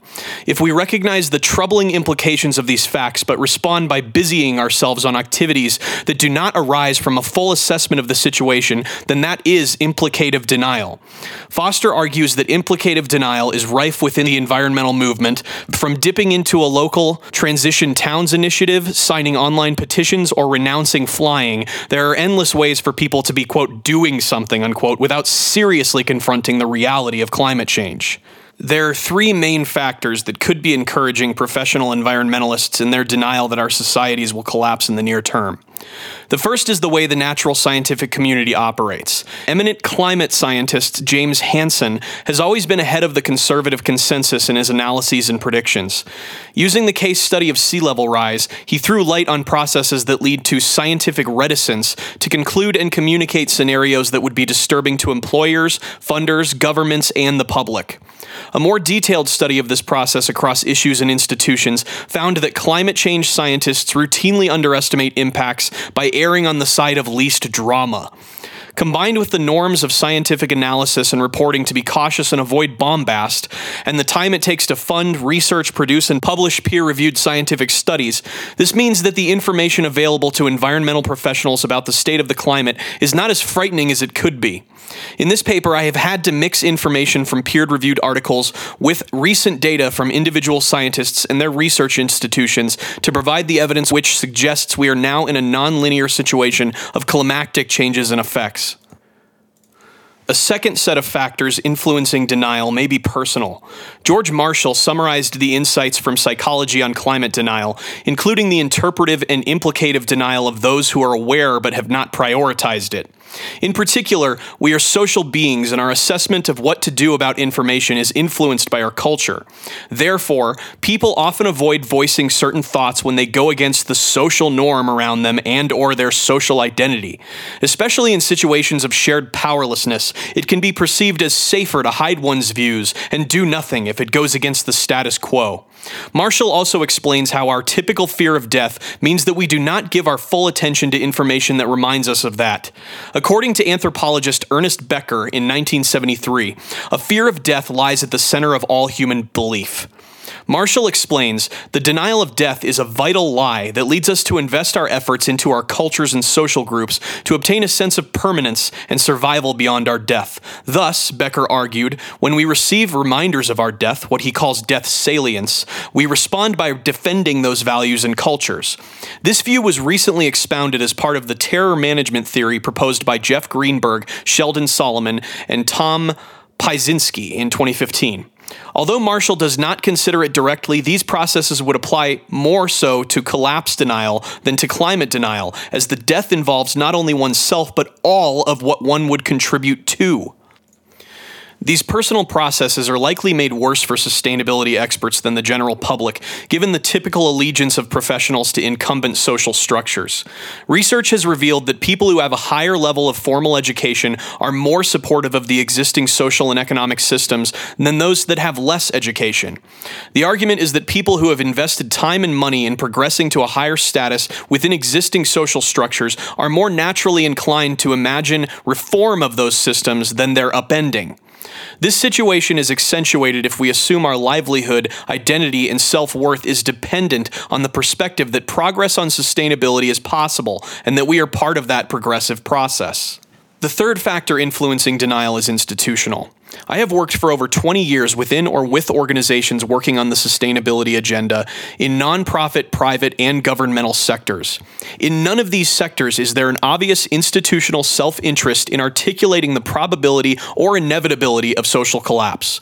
Not to members of your charity, not to consumers of your product, not to voters of your party. There are a few niche companies that benefit from a collapse discourse, leading some people to seek to prepare by buying their products. This field may expand in future at various scales of preparedness, which I return to below, but the internal culture of environmental groups remains strongly in favor of appearing effective, even when decades of investment and campaigning have not produced a net positive outcome on climate, ecosystems, or many specific species. Let us look at the largest environmental charity, WWF, as an example of this process of organizational drivers of implicative denial.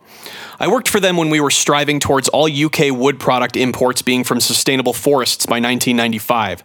Then it became well managed, quote unquote, forests by 2000. Then targets were quietly forgotten with the potensiphonic language of solving deforestation through innovative partnerships remained. If the employees of the world's leading environmental groups were on performance related pay, they would probably owe their members and donors money by now.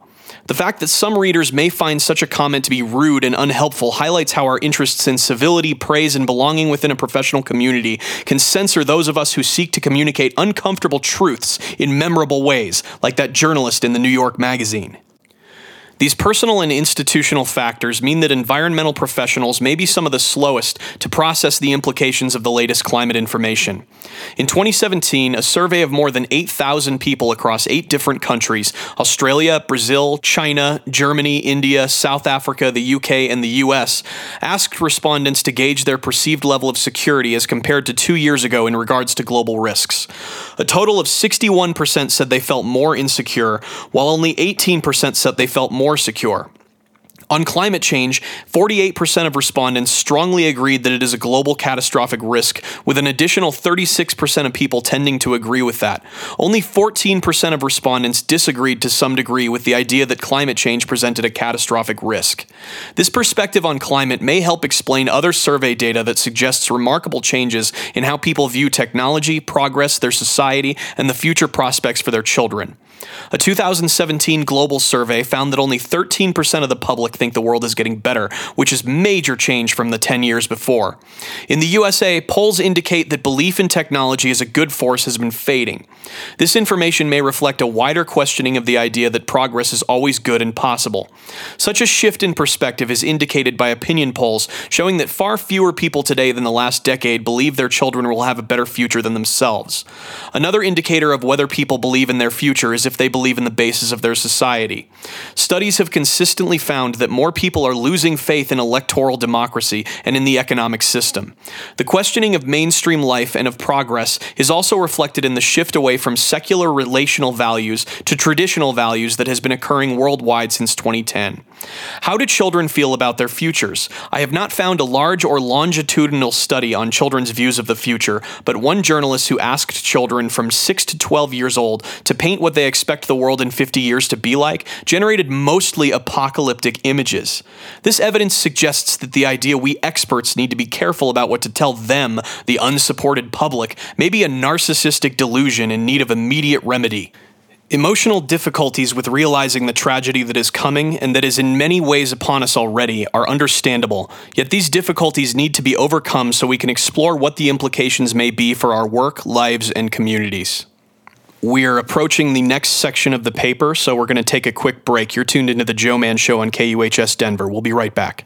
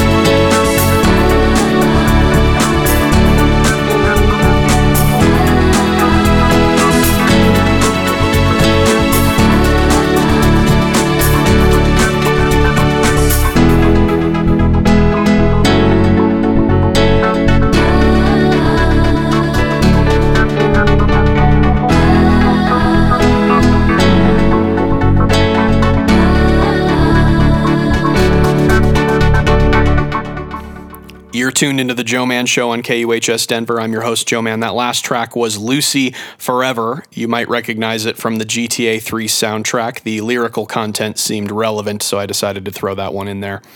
We're going to jump back into the deep adaptation paper. The next section is called Framing After Denial.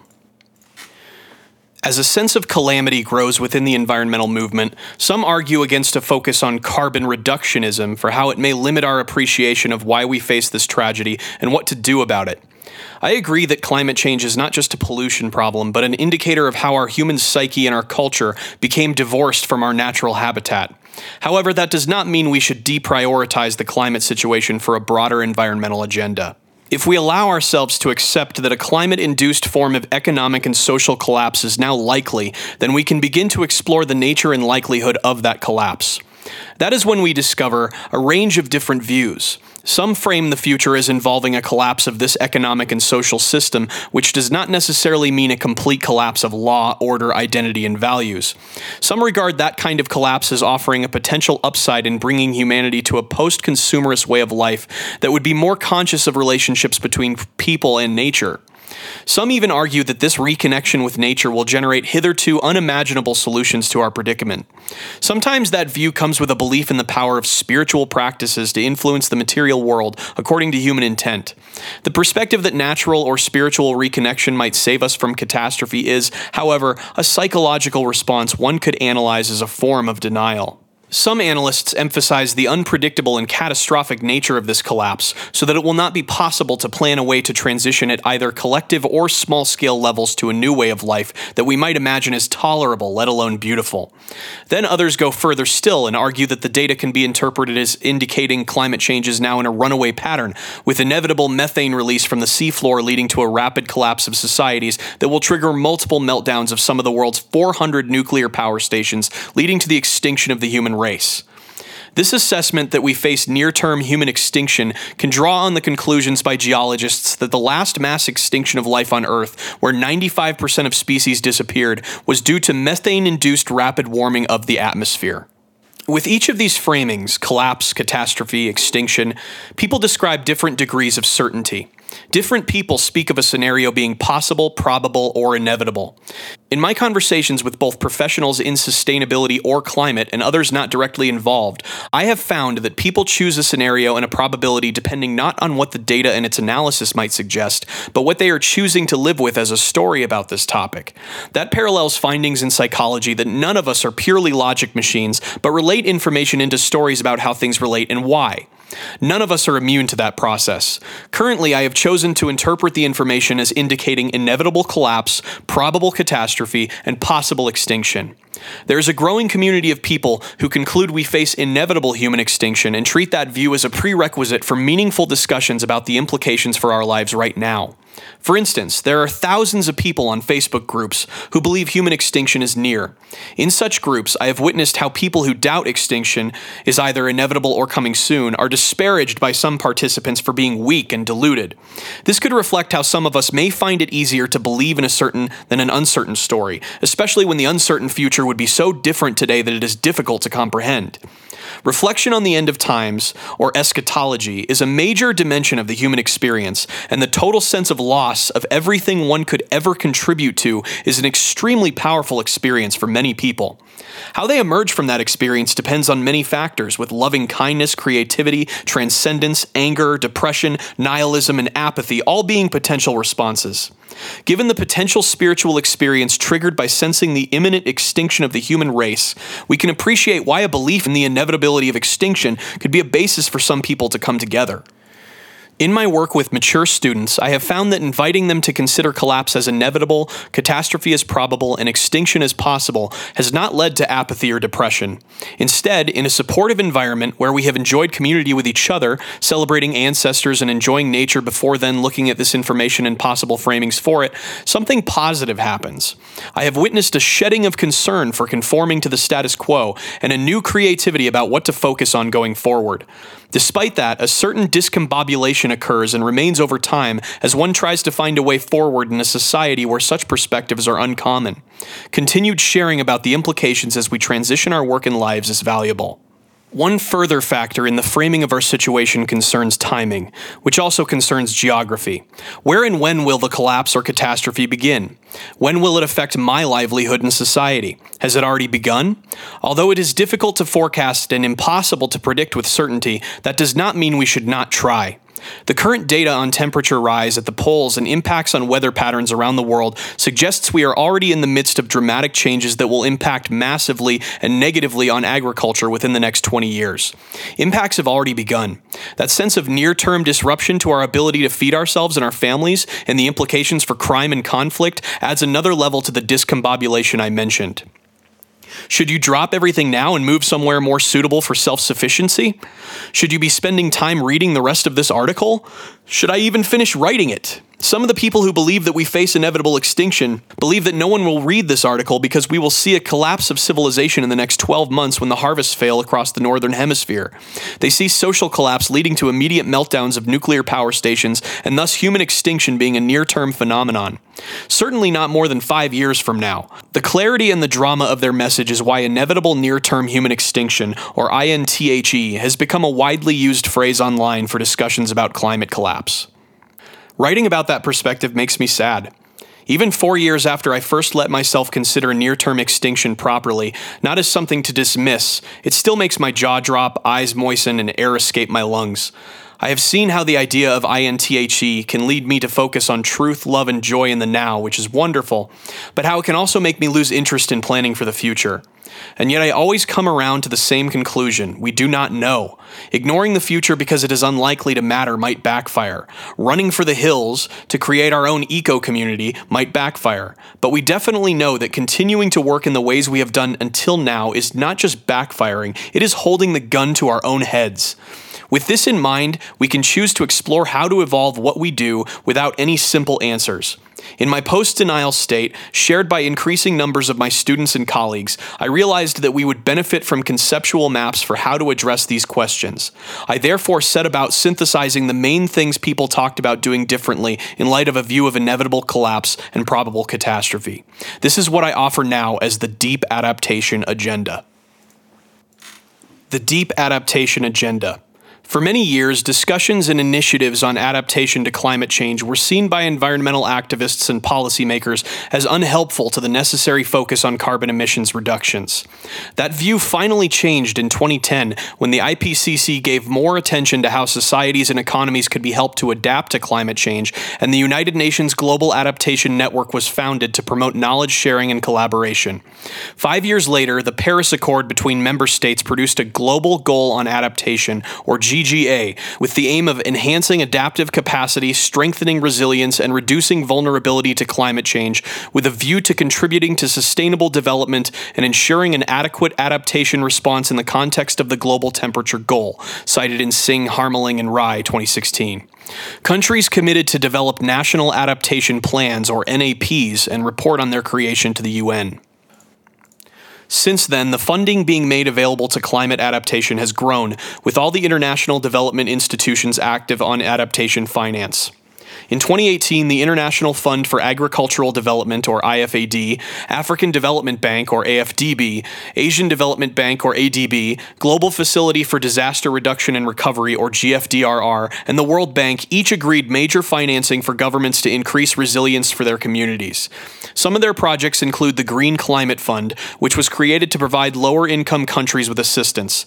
Typical projects include improving the ability of small scale farmers to cope with weather variability through the introduction of irrigation and the ability of urban planners to respond to rising sea levels and extreme rainfall events through re engineering drainage systems.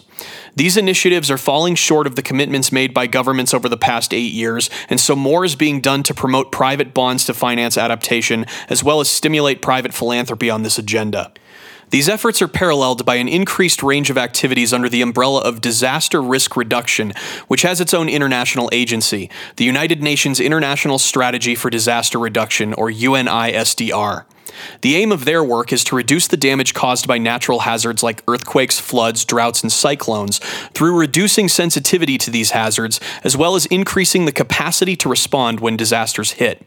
That focus means significant engagement with urban planners and local governments. In the business sector, this disaster risk reduction agenda meets the private sector through the well established fields of risk management and business continuity management. Companies ask themselves what the points of failure might be in their value chains and seek to reduce those vulnerabilities or the significance of something failing. Given the climate science we discussed earlier, some people may think this action is too little too late. Yet, if such action reduces some harm temporarily, that will help people, just like you and me, and therefore such action should not be disregarded. Nevertheless, we can look more critically at how people and organizations are framing the situation and the limitations that such a framing may impose. The initiatives are typically described as promoting resilience rather than sustainability. Some definitions of resilience within the environmental sector are surprisingly upbeat. For instance, the Stockholm Resilience Center in 2015 explains that resilience is the capacity of a system, be it an individual, a forest, a city, or an economy, to deal with change and continue to develop. It is about how humans and nature can use shocks and disturbances like a financial crisis or climate change to spur renewal and innovative thinking. In offering that definition, they are drawing on concepts in biology where ecosystems are observed to overcome disturbances and increase their complexity. Two issues require attention at this point. First, the upbeat allegiance to, quote, development, unquote, and, quote, progress, unquote, in certain discourses about resilience may not be helpful as we enter a period when material, quote, progress, unquote, may not be possible, and so aiming for it might become counterproductive. Second, apart from some limited soft skills development, the initiatives under the resilience banner are nearly all focused on physical adaptation to climate change rather than considering a wider perspective on psychological resilience. In psychology, resilience is the process of adapting well in the face of adversity, trauma, tragedy, threats, or significant sources of stress, such as family and relationship problems, serious health problems, or workplace and financial stressors. It means bouncing back from difficult experiences. How a person bounces back, quote unquote, after difficulties or loss may be through a creative reinterpretation of identity and priorities. The concept of resilience in psychology does not, therefore, assume that people return to how they were before. Given the climate reality we now face, this less progressivist framing of resilience is more useful for a deeper adaptation agenda. In pursuit of a conceptual map of deep adaptation, we can conceive of resilience of human societies as the capacity to adapt to changing circumstances so as to survive with valued norms and behaviors. Given that analysts are concluding that a social collapse is inevitable, the question becomes what are the valued norms and behaviors that human societies will wish to maintain as they seek to survive? That highlights how deep adaptation will involve more than, quote, resilience, unquote. It brings us to a second area of this agenda, which I have named relinquishment relinquishment.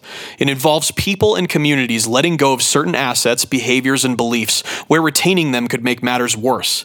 Examples include withdrawing from coastlines, shutting down vulnerable industrial facilities, or giving up expectations for certain types of consumption.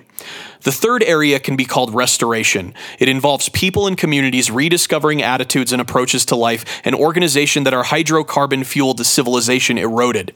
Examples include rewilding landscapes so they provide more ecological benefits and require less management, changing diets back to match the seasons, rediscovering non electronically powered forms of play, and increased community level productivity and support.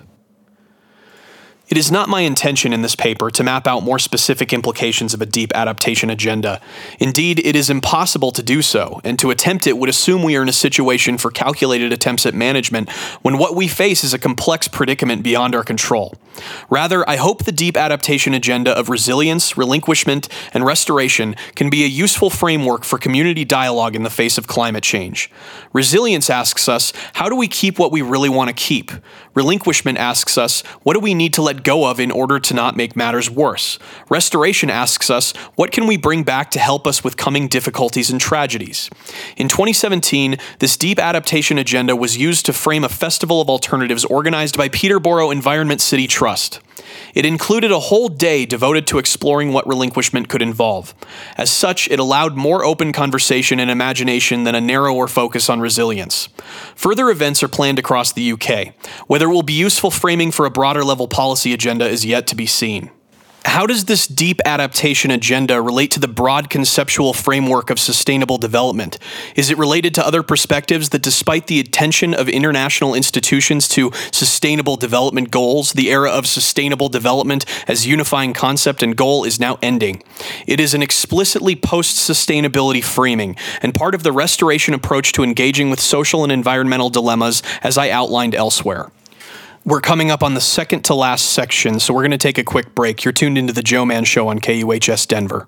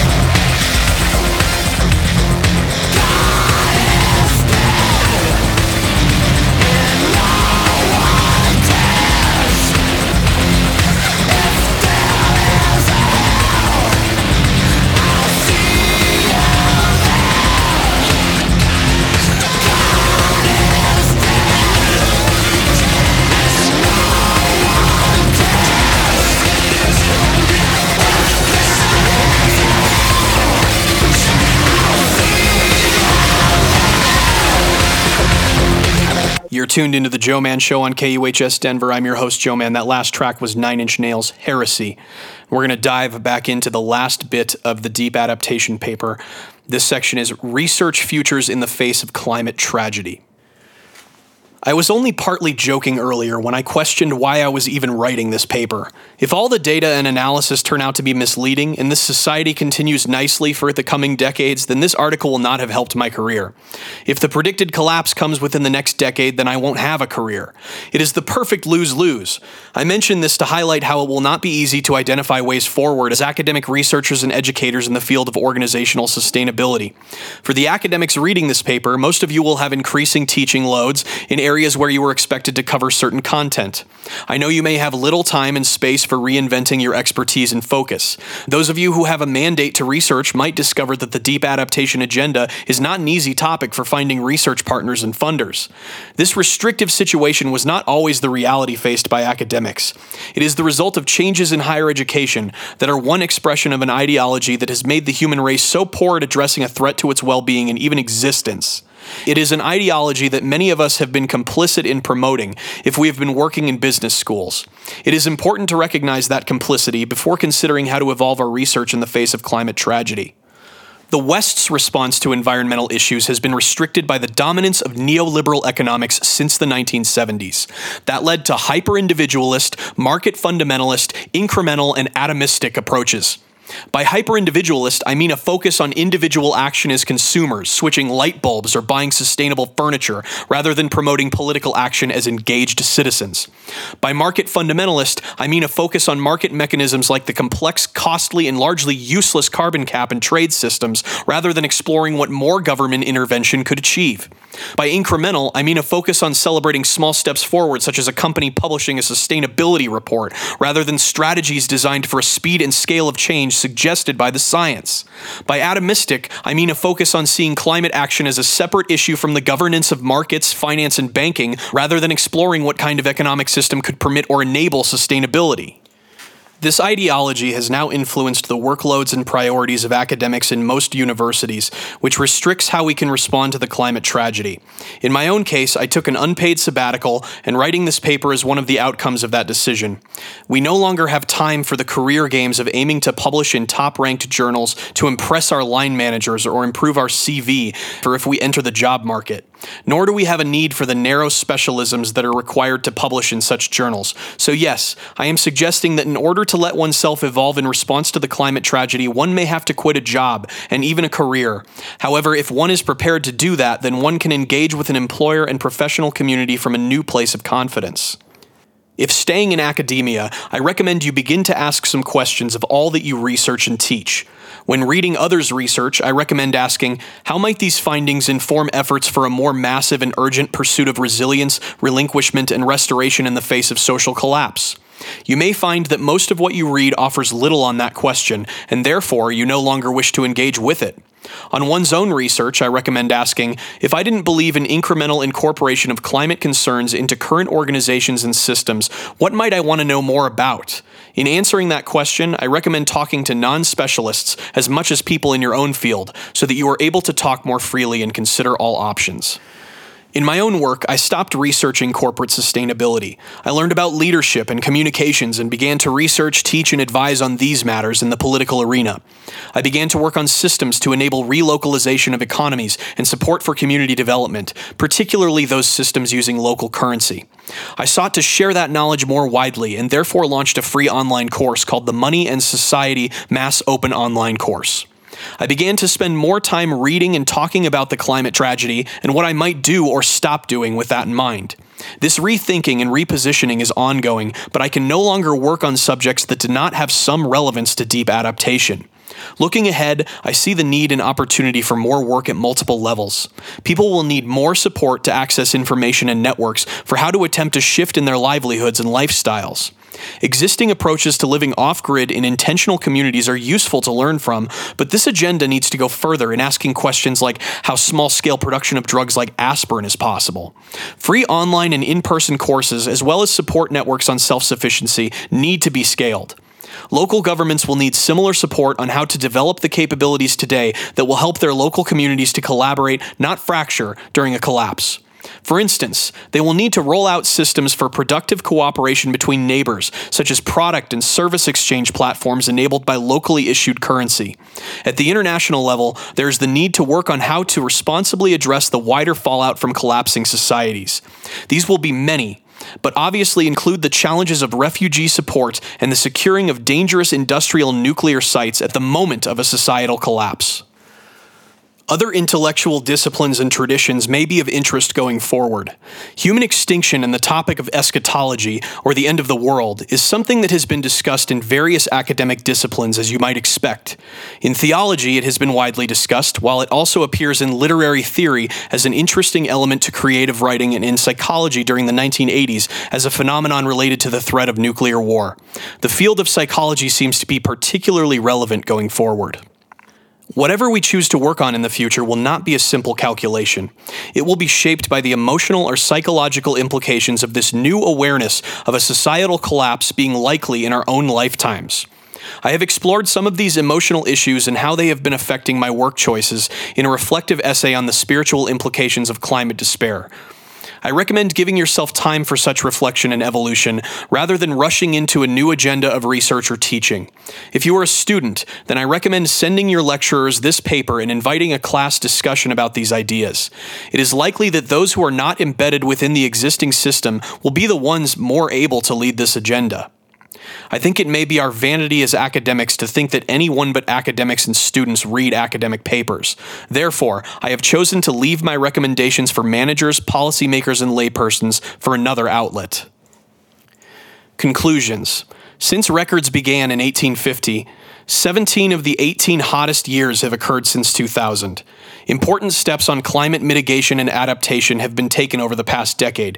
However, these steps could not be regarded as equivalent to walking up a landslide. If the landslide had not already begun, then quicker and bigger steps would get us to the top of where we want to be. Sadly, the latest climate data, emissions data, and data on the spread of carbon intensive lifestyles show that the landslide has already begun. As the point of no return can't be fully known until after the event, ambitious work on reducing carbon emissions and extracting more from the air, naturally and synthetically, is more critical than ever. That must involve a new front of action on methane. Disruptive impacts from climate change are now inevitable. Geoengineering is likely to be ineffective or counterproductive. Therefore, the mainstream climate policy community now recognizes the need to work much more on adaptation to the effects of climate change. That must now rapidly permeate the broader field of people engaged in sustainable development as practitioners, researchers, and educators.